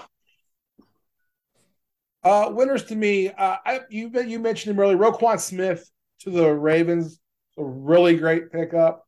Uh, this is a guy that I don't know what the Bears were thinking, not extending this guy during the summertime. Uh, he could have been a centerpiece of their offense for the next, you know, Defense. eight to ten years. Horrible. Um, I think that was a winner. The Dolphins uh, getting a pass rusher. Um, um, Bradley Chubb. Yes. They went, I think that was big. I think that's a big playoff kind of thing. They know who they're going to be up against in the playoffs. You're going to have to go against the Bills. You're going to have to go against the Chiefs. You go and you get uh, Bradley Chubb. The first round pick is a lot to pay for him, Right. but if the Dolphins extend him and get him a contract extension, then that makes even more sense to me. It feels Um, like Bo, the Dolphins between you know the Tyreek Hill trade last year and now this move for Bradley Chubb. It feels like they want to be the East Coast Rams. They're taking on the F them picks mentality and bringing in the star talent to the South Beach. Yeah. Well, I, I mean, the Rams Rams thing. Go ahead, Tom. Sorry, it worked for the Rams last year. I, I think it. I don't know if it can work for the Dog. Are you taking Stafford or Tua? I Uh, wouldn't say Tua right now. And I'll tell you why. He didn't turn the ball over as much. yeah. Oh. Um, I wouldn't have said a year ago. I wouldn't have said, but you know what the Rams did that was smarter than everybody last year was going and getting Odell Beckham. Everybody was down on Beckham. That's what straightened their. That's what got their offense going. That's what helped Cooper Kupp get this get these man coverages. You know, one one on one stuff. They're not getting that this year. And as good as Cooper Kupp is, if your best player is the wide receiver, that's a problem because you've got to have a great quarterback to get him the ball. Well, and, you look at this Dolphins team, no one has a better receiving duo, receiving yards wise right now than Hill and Waddle. Yeah, I mean, yeah. I mean, Waddle's Waddle. Waddle's huge. Waddle's very underrated. Yeah. Yeah. Waddle's having a great season. He's exactly what the Tyreek Hill gives him that, you know, it's the dynamic of what the Chiefs had with Tyreek and Kelce. It's just you're getting Waddle as a receiver, a big receiver, as opposed to a tight end. Right. Uh, it's still the matchup stuff. It's everything that, the Chiefs do. I do think that it was smart for the Bradley Chubb trade because it gets you. It also tells me the Dolphins believe in it too. yeah. Oh yeah, They're yeah. not- you don't trade away that first round pick. Yeah, Um, there's no way we're going to think about getting a quarterback. Yeah. So it tells me they like Tua, and Tua is the guy, and it tells me that they that they can win now. So I don't disagree, and I don't dislike that at all. Um, the other couple trades we talked about McCaffrey last week. I think that was a great fit for the 49ers. Anytime you can do anything to help keep that ball out of Jimmy Garoppolo's hands is a good thing. Um, the other trades? Um, the Vikings picking up um, TJ Hawkins Hockenson. in the division. And it yeah, that was crazy of the Lions. That tells me the Lions have tossed in the, the flag. I mean, they've tossed in the towel. They're done. that and think staff's about this. So I'll be honest. We have not talked about the Vikings a whole lot on this show. Uh, they're not they're not the sexiest team by any means. No. Um, but they have been sneaky good. One loss on the season is all, and it happens to be to an undefeated Eagles team. Not not a bad loss at all. And each week they're playing really good football in all three phases. Kirk Cousins has the best weapons he's ever had in his career around him. And now you add another one in Hockenson here, too. Um, credit to the Vikings. They're going all in. Yeah, and their run game is so good. Yeah. I mean, I watched, I was watching games on Sunday with one of my friends who's a huge Vikings fan. So we got together to watch games. I wanted to watch the Saints, he wanted the Vikings same time. And I was extremely impressed with what I've seen with the Vikings. The defense has played well. Um, Patrick Peterson looked incredible on defense. All of a sudden, he looks like he's got young legs again. Um, I was very impressed with the Vikings. I only watched bits and pieces of them so far. And what I saw was the game I did see them play extensively was the Eagles game they lost. And they only scored seven in that game. And then I saw them in the Saints game where they scored, it was like 28 25. It was a close game. And I wasn't real impressed. But what I saw this week impressed me. I think the Vikings are for real. I've never been a Kirk Cousins believer, but they're also that offense is not making him do anything more than road to the open guy. And when you got Thielen and Jefferson, now Hockenson coming over, and you got the run game, Dalvin Cook. I mean, this is they're good, and their defense is really good, and they're going to be there at the end. They're going to be one of those last two or three teams in the NFC. the losers for me, I felt were the teams that were kind of in between that needed to do something and didn't commit to either buying or selling. I mean, like the Cowboys are a good team, but they could have used like a Chase Claypool or another piece to get better. the Packers, their season is almost over. And apparently they had even made an offer for Chase Claypool and they got turned down and he goes to division rival like that. To me, I thought the Cowboys and the Packers both really missed on an opportunity here. Yeah. I think the Cowboys are still trying to figure out who they are a little bit. Um, I don't disagree with you on that a little bit, but I do think, and, and I heard they were trying to make a play for Chase Claypool, um, and that they just couldn't get the money right on the on who was going to pay what was who was paying what. Um, but the Packers were the biggest losers to me. And the reason they're the biggest losers to me is this was a more action packed. Everyone was trying to improve quickly. Um, we usually don't get 10 trades on the Tuesday of the trade deadline. We usually get two, maybe three, and none of them are great like headline getters. Right. This shows me that there's lots of teams that realize they have to get better quick. And the Packers not doing anything means they're willing to just let this whole thing go. They don't they they know they're not good. They know that no matter how good Aaron Rodgers can try to play, he's not going to get them there this year. I don't think the Packers are making the playoffs. I just I don't think they're a good team. Yeah. At all. Yeah, they got a lot of problems right now, for sure. Um, the biggest surprise for me was Calvin Ridley getting traded. I'll be honest, I forgot about Calvin Ridley. He hasn't been on my mind yeah. in months. And, you know, he's suspended obviously for the entire year for gambling. Um, and it's an indefinite suspension. So it's not even guaranteed that he gets to play next year. They would have yeah. to, you know, reinstate him and all that. But um, that came out of left field. I understand the Jags haven't been good as of late, and they're trying to, you know, move on, get ready for next year anyway. But yeah. um, that one was just out of nowhere. Well, I, yeah, it is kind of out of nowhere, but it's kind of smart. I mean, it's a low risk situation. Um, you know, I I would think that they the Jags probably talked to somebody, got some kind of back channels going that Ridley will be available next season. Yeah. Um, because I just don't think that um I just can't think that they would make that trade without that information. But uh, it's pretty um, off the wall would be a great way I would describe it. And as far as the Jags, I mean, it stocks you another weapon in the cabinet that you can use next season when you've got a young quarterback that they're going to have to make a decision on next season. Right. You know. Yeah, it's a good point. Um, Kadarius Toney going to Kansas City things haven't really worked out with him with the Giants, although it's been just a short stretch. And he's been injured. There's been some conflicts with him in the front office, the coaching staff. Now he gets a fresh start in Kansas City. And you look at the Chiefs receiving corps. I mean, they got like four or five good receivers, but no elite receiver. Juju's probably their number one, but I mean, th- this this is a total Andy Reid move, isn't it? I mean, Kadarius Toney if he's going to turn around, if he's going to make it, Andy Reid's going to get as much out of him as possible. Yeah, this is a good pickup for the Chiefs. This is just depth to keep bringing guys fresh off the bench. You're going to figure out what you can do with them. It's just more bullets in the gun for for Mahomes. I like the deal a lot.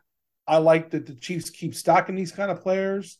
You know, there's also talk that you know Odell Beckham's going to sign soon as soon as he's 100% healthy. And I think it comes down to the Chiefs in Buffalo there. You know, the Chiefs made, you know, made the deal with Kelce to kind of free up some salary cap space for that. The Chiefs may not have a number one, you know, like top notch wide receiver, but Travis Kelce is that for them. Yeah. And so they just treat Kelce that way. And he's the best tight end in football. I mean, they're he there is him, Kittle is two, and there's a drop off from there. And there's a pretty big gap between. Well, Kelce I think Mark Andrews is right up there too. I don't know if he's in their category. I, I think he's good. He's real good. He's probably three, but I think there's some drop off between one and two. And I think right now, Kelce, I'm not saying he's the best tight end ever, but I'm saying he's playing as good as any tight end has ever played. Yeah. I mean, yeah, he's. I would agree to that. Yeah, and, and, I think that's how the Chiefs are treating him. They're treating him like he's option one, and then you can put all these guys that are man beaters, you know, and okay, we'll see who's going to get open. I think it's a great strategy. I think the Chiefs are in a good place. I think that look, we're going to come down to Chiefs and Buffalo, and we're going to see who wins that game in the AFC title game. Um, and that's what's going to come down. Now that the trade deadline has passed, yeah, um, free agency is now just about two players left: Odell and Ndamukong Suh. Ndamukong Suh had offers, but the rumor was that he, I mean, he could be playing right now, but he didn't want to pay, play for what was being offered to him. That it wasn't enough money. He didn't think it was worth it to go out there. Um, two two part question here: Where does Odell end up, and do we see Ndamukong Suh sign somewhere? Um, I think you will see Ndamukong Suh sign somewhere. Where I don't know. I don't think it's going to be the tippy top guys. Like I don't think it's going to be Kansas City, Buffalo, or Philly. Um, but I can see Suh ending up in Tennessee, Baltimore, Cincinnati. Yeah. Um, Dallas. Dallas make a lot of sense to me. Yeah. Um, that one makes a lot of sense to me. As far as Beckham, I think Beckham's going to Buffalo. I think he's going to go to Buffalo. I think he's going to go to the place that he thinks he has the best chance to win a championship this year. And I think if you look at it, because the money is going to be all the same. I think in the end it's going to be Buffalo, but I would not rule Kansas City out. I think it's one of those two. I do think it's Buffalo in the end. Um, Tom Brady. I, I think it'd be cool to see him. I, I, I would love to see Odell Beckham in the same offense with Travis Kelce. Yes, that would be nuts. It would be. You think it was nuts seeing Tyreek Hill with him? Odell Beckham's a much better receiver than Tyreek Hill. Let's uh let's talk about Tom Brady. Uh, the divorce it's finalized. Yeah. He has been happy this year that Bucks team's got a lot of problems. Um, we're even already hearing rumblings that Fox is already getting ready for him to join their playoff coverage. Um, that they're already trying to work out stuff that he might even still call the Super Bowl on Big Fox, um, potentially.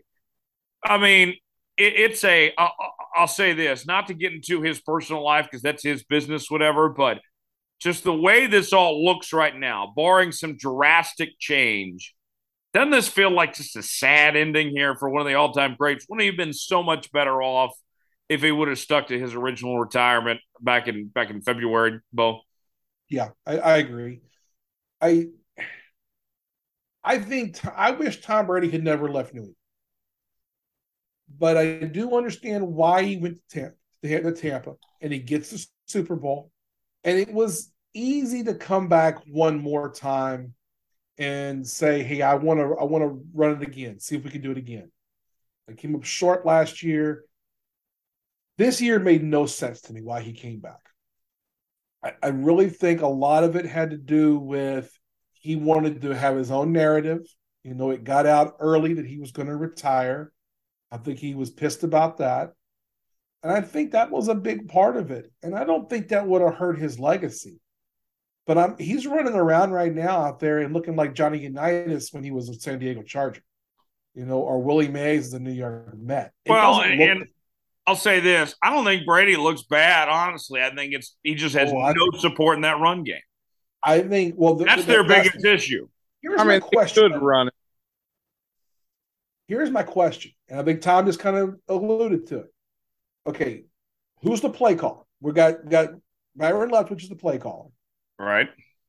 But everything goes through Brady at the line of scrimmage. Right. He's got the last say.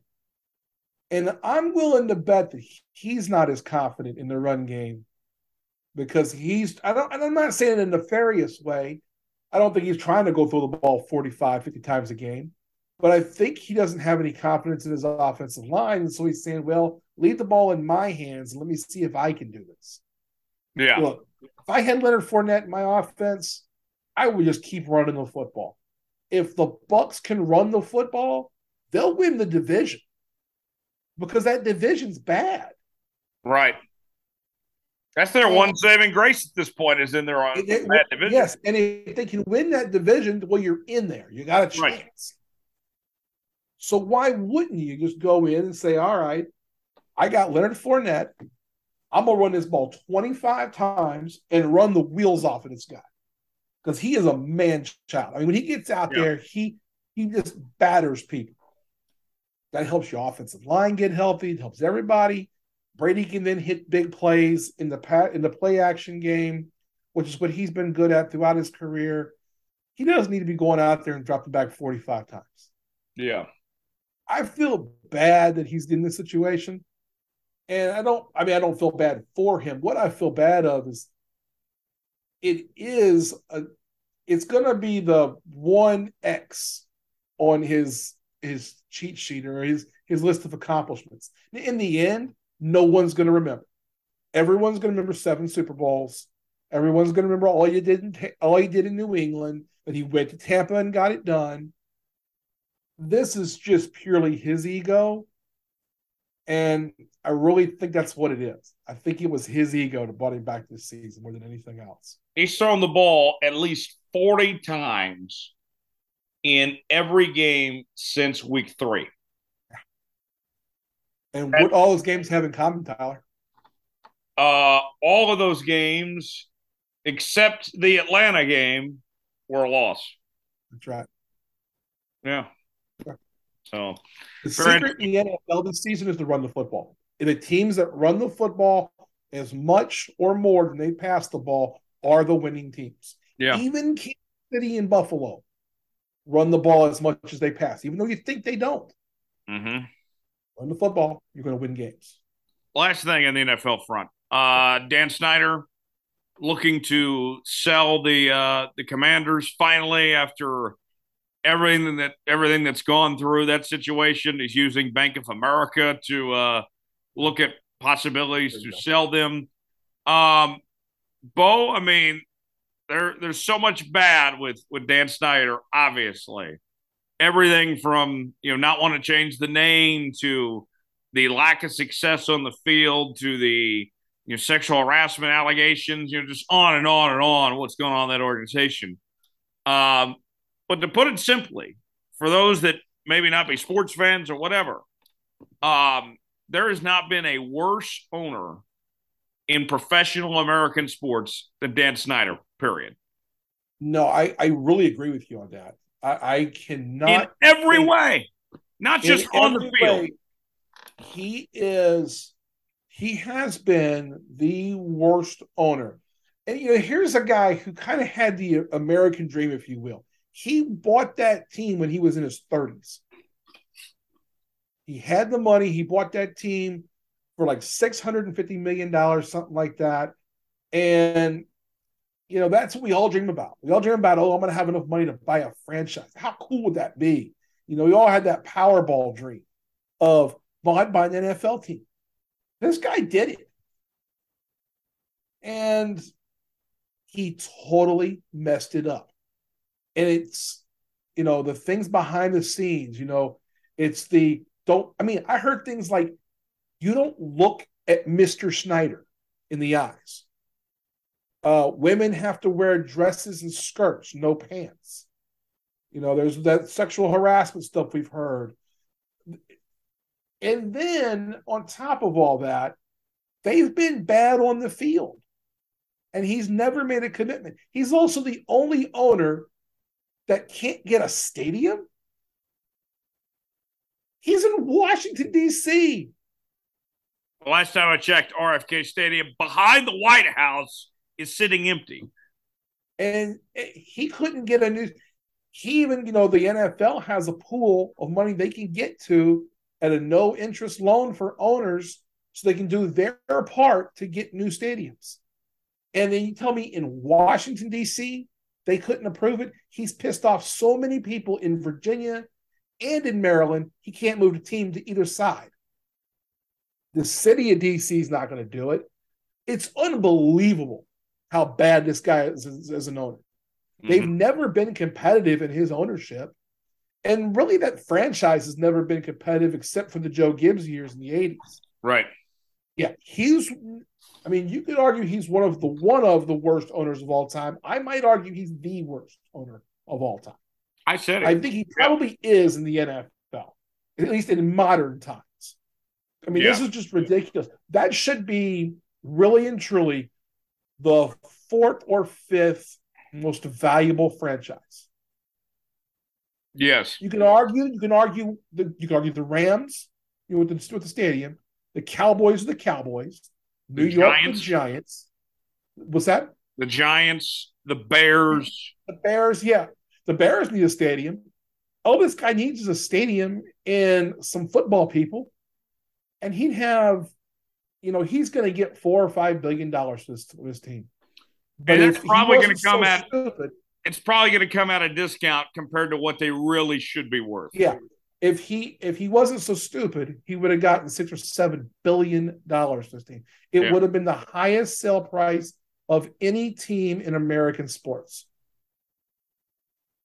Yeah. And and in DC, what is a guy right there who I think would buy the team for for, for six billion dollars? yeah. I think Bezos would be like, eh, "Here you go," What do you want for it? Yeah. but he's not going to do it now. There's no chance Bezos buying that team. Why is that? I, I think that he's got it with Amazon. It's a conflict of interest. I think for him to own a team and be part of a network of a network spot network. And then secondly, I think that they Amazon has this really you talk, you know talk about this offline a little bit. Amazon has this great vision for Thursday night football, where you know people are like barking at them because of the of the ratings, and yeah, the ratings aren't great. That is not what Amazon's worried about at all. This is going to look like a steal in 10 years when people are watching every week. They're going to get better games, and Amazon's making more and more money off of Prime memberships. They're getting more shoppers, Right. and more people are spending more money. Right. That's That's what it's coming down. They're playing a long other, game. that's a whole other topic. Let's let's reel it back in with the commanders here. Um from what I was reading, it wouldn't be a conflict interest. He could do both. Um Okay, I hadn't heard that. I was listening to um, someone who said Andrew Brandt said he thought he would be. no no no. From what I saw, it sounds like he could do both. But okay. I don't know if that's in his you know stack of cards if he would want to do both. Yeah. You know, I mean, Yeah. if he wants to ride Amazon's brand of the broadcasting as opposed to the ownership thing, but it'll be something to follow for sure. Uh, Moving on, college football. Uh, first playoff poll is out. Um, Tennessee number one. I mean, what are we talking about? Tim Brando says all the time, you know, the pure playoff privileged. There's no reason why TCU should be seven.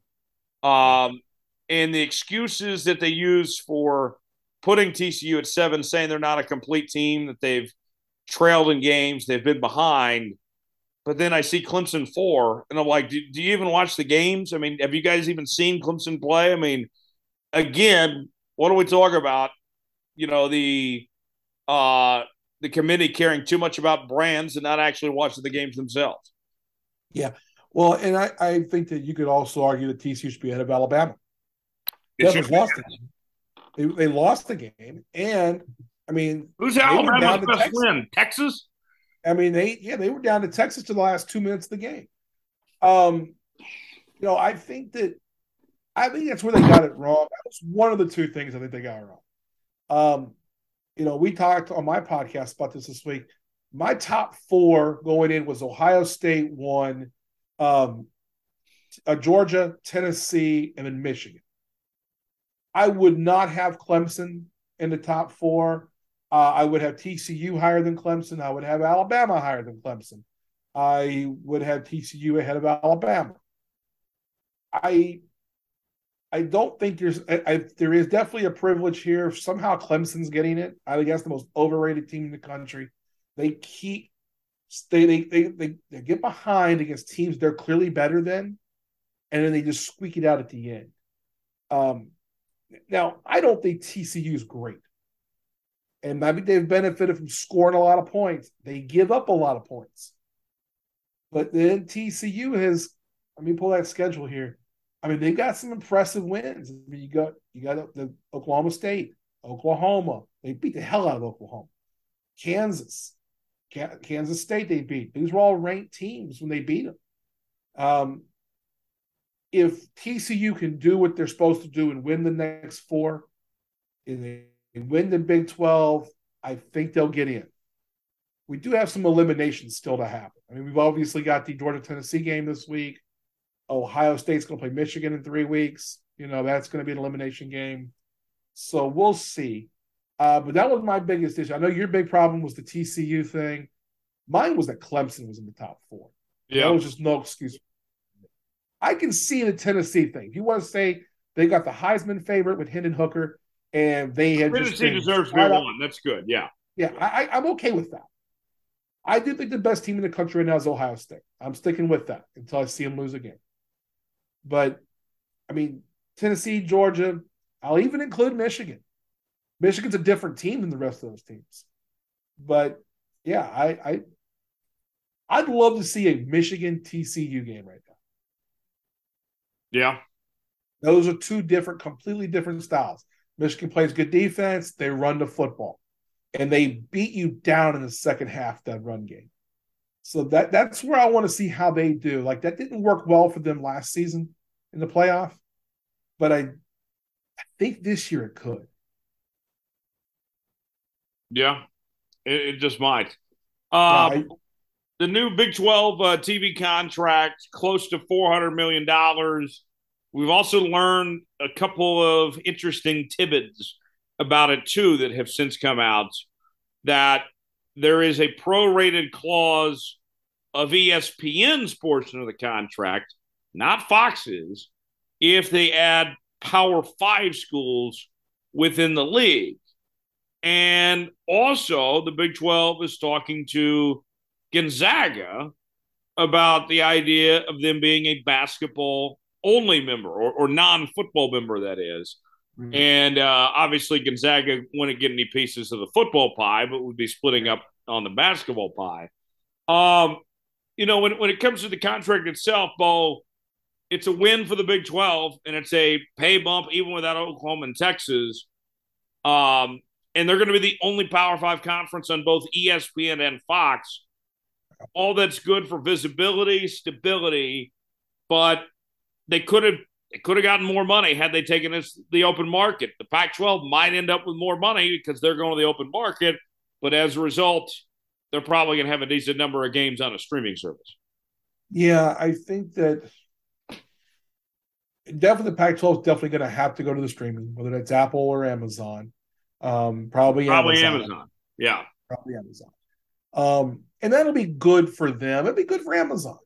But I do think that what we'll see is it is good for the Big 12 that they've got the contract, they've won the contest to stay more relevant in the Pac 12. And now, to me, if you've got that deal with ESPN where if you go rate them, you get it, you can exponentially make that contract bigger, you got to go do it. You got to go grab four teams and give them the death blow and, and do it because it'll in the end it's going to make your contracts bigger. It's going to make your conference better. I mean, if you want to add Gonzaga for basketball, that's fine. You need to add two teams in that case, though, wouldn't you? Uh, no, you, you don't have to. Okay, I don't know. I don't know of any other non-football, you know, Western half schools like that. So, uh, uh well, like the ACC is 15 teams in basketball with Notre Dame. Okay. So they use Notre Dame model. Number. Yeah. Yeah. Yeah, I'm fine with that. Well, and also, it came out too that the Pac 12 apparently had been talking to Gonzaga, so that could be another blow too. Yeah. Yeah, I think that it, to me the biggest thing was if you're going to make these deals now when you're in the not when you're in the exclusive window with Fox and ESPN, you get as much as you can and you've got to add those teams because then it does become less that Amazon will give later on. Yeah, I, I, think that's the next point of action. Bo, we're out of time. Appreciate joining us yeah. as always. Thank you. Always uh, good to check in with you and uh, do. let, us free Bill Self right from that four game suspension. four game. That's a slap on the wrist. Free Bill Self. He did Both nothing suck. wrong. We'll see you next week, guys. Thanks, sir. All right. Take care. Stay both. Final segment before we go. It is time for our tomfoolery story of the week, where we tell you about something ridiculous happening in the world. And this time, uh, I want to take you into the Twitter sphere.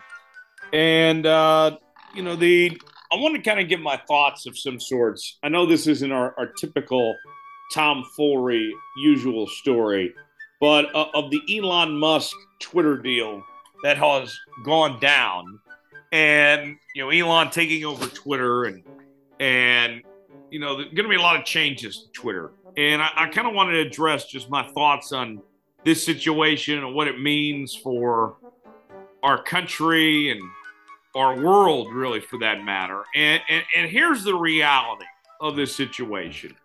Uh, Elon Musk buying Twitter is a good thing.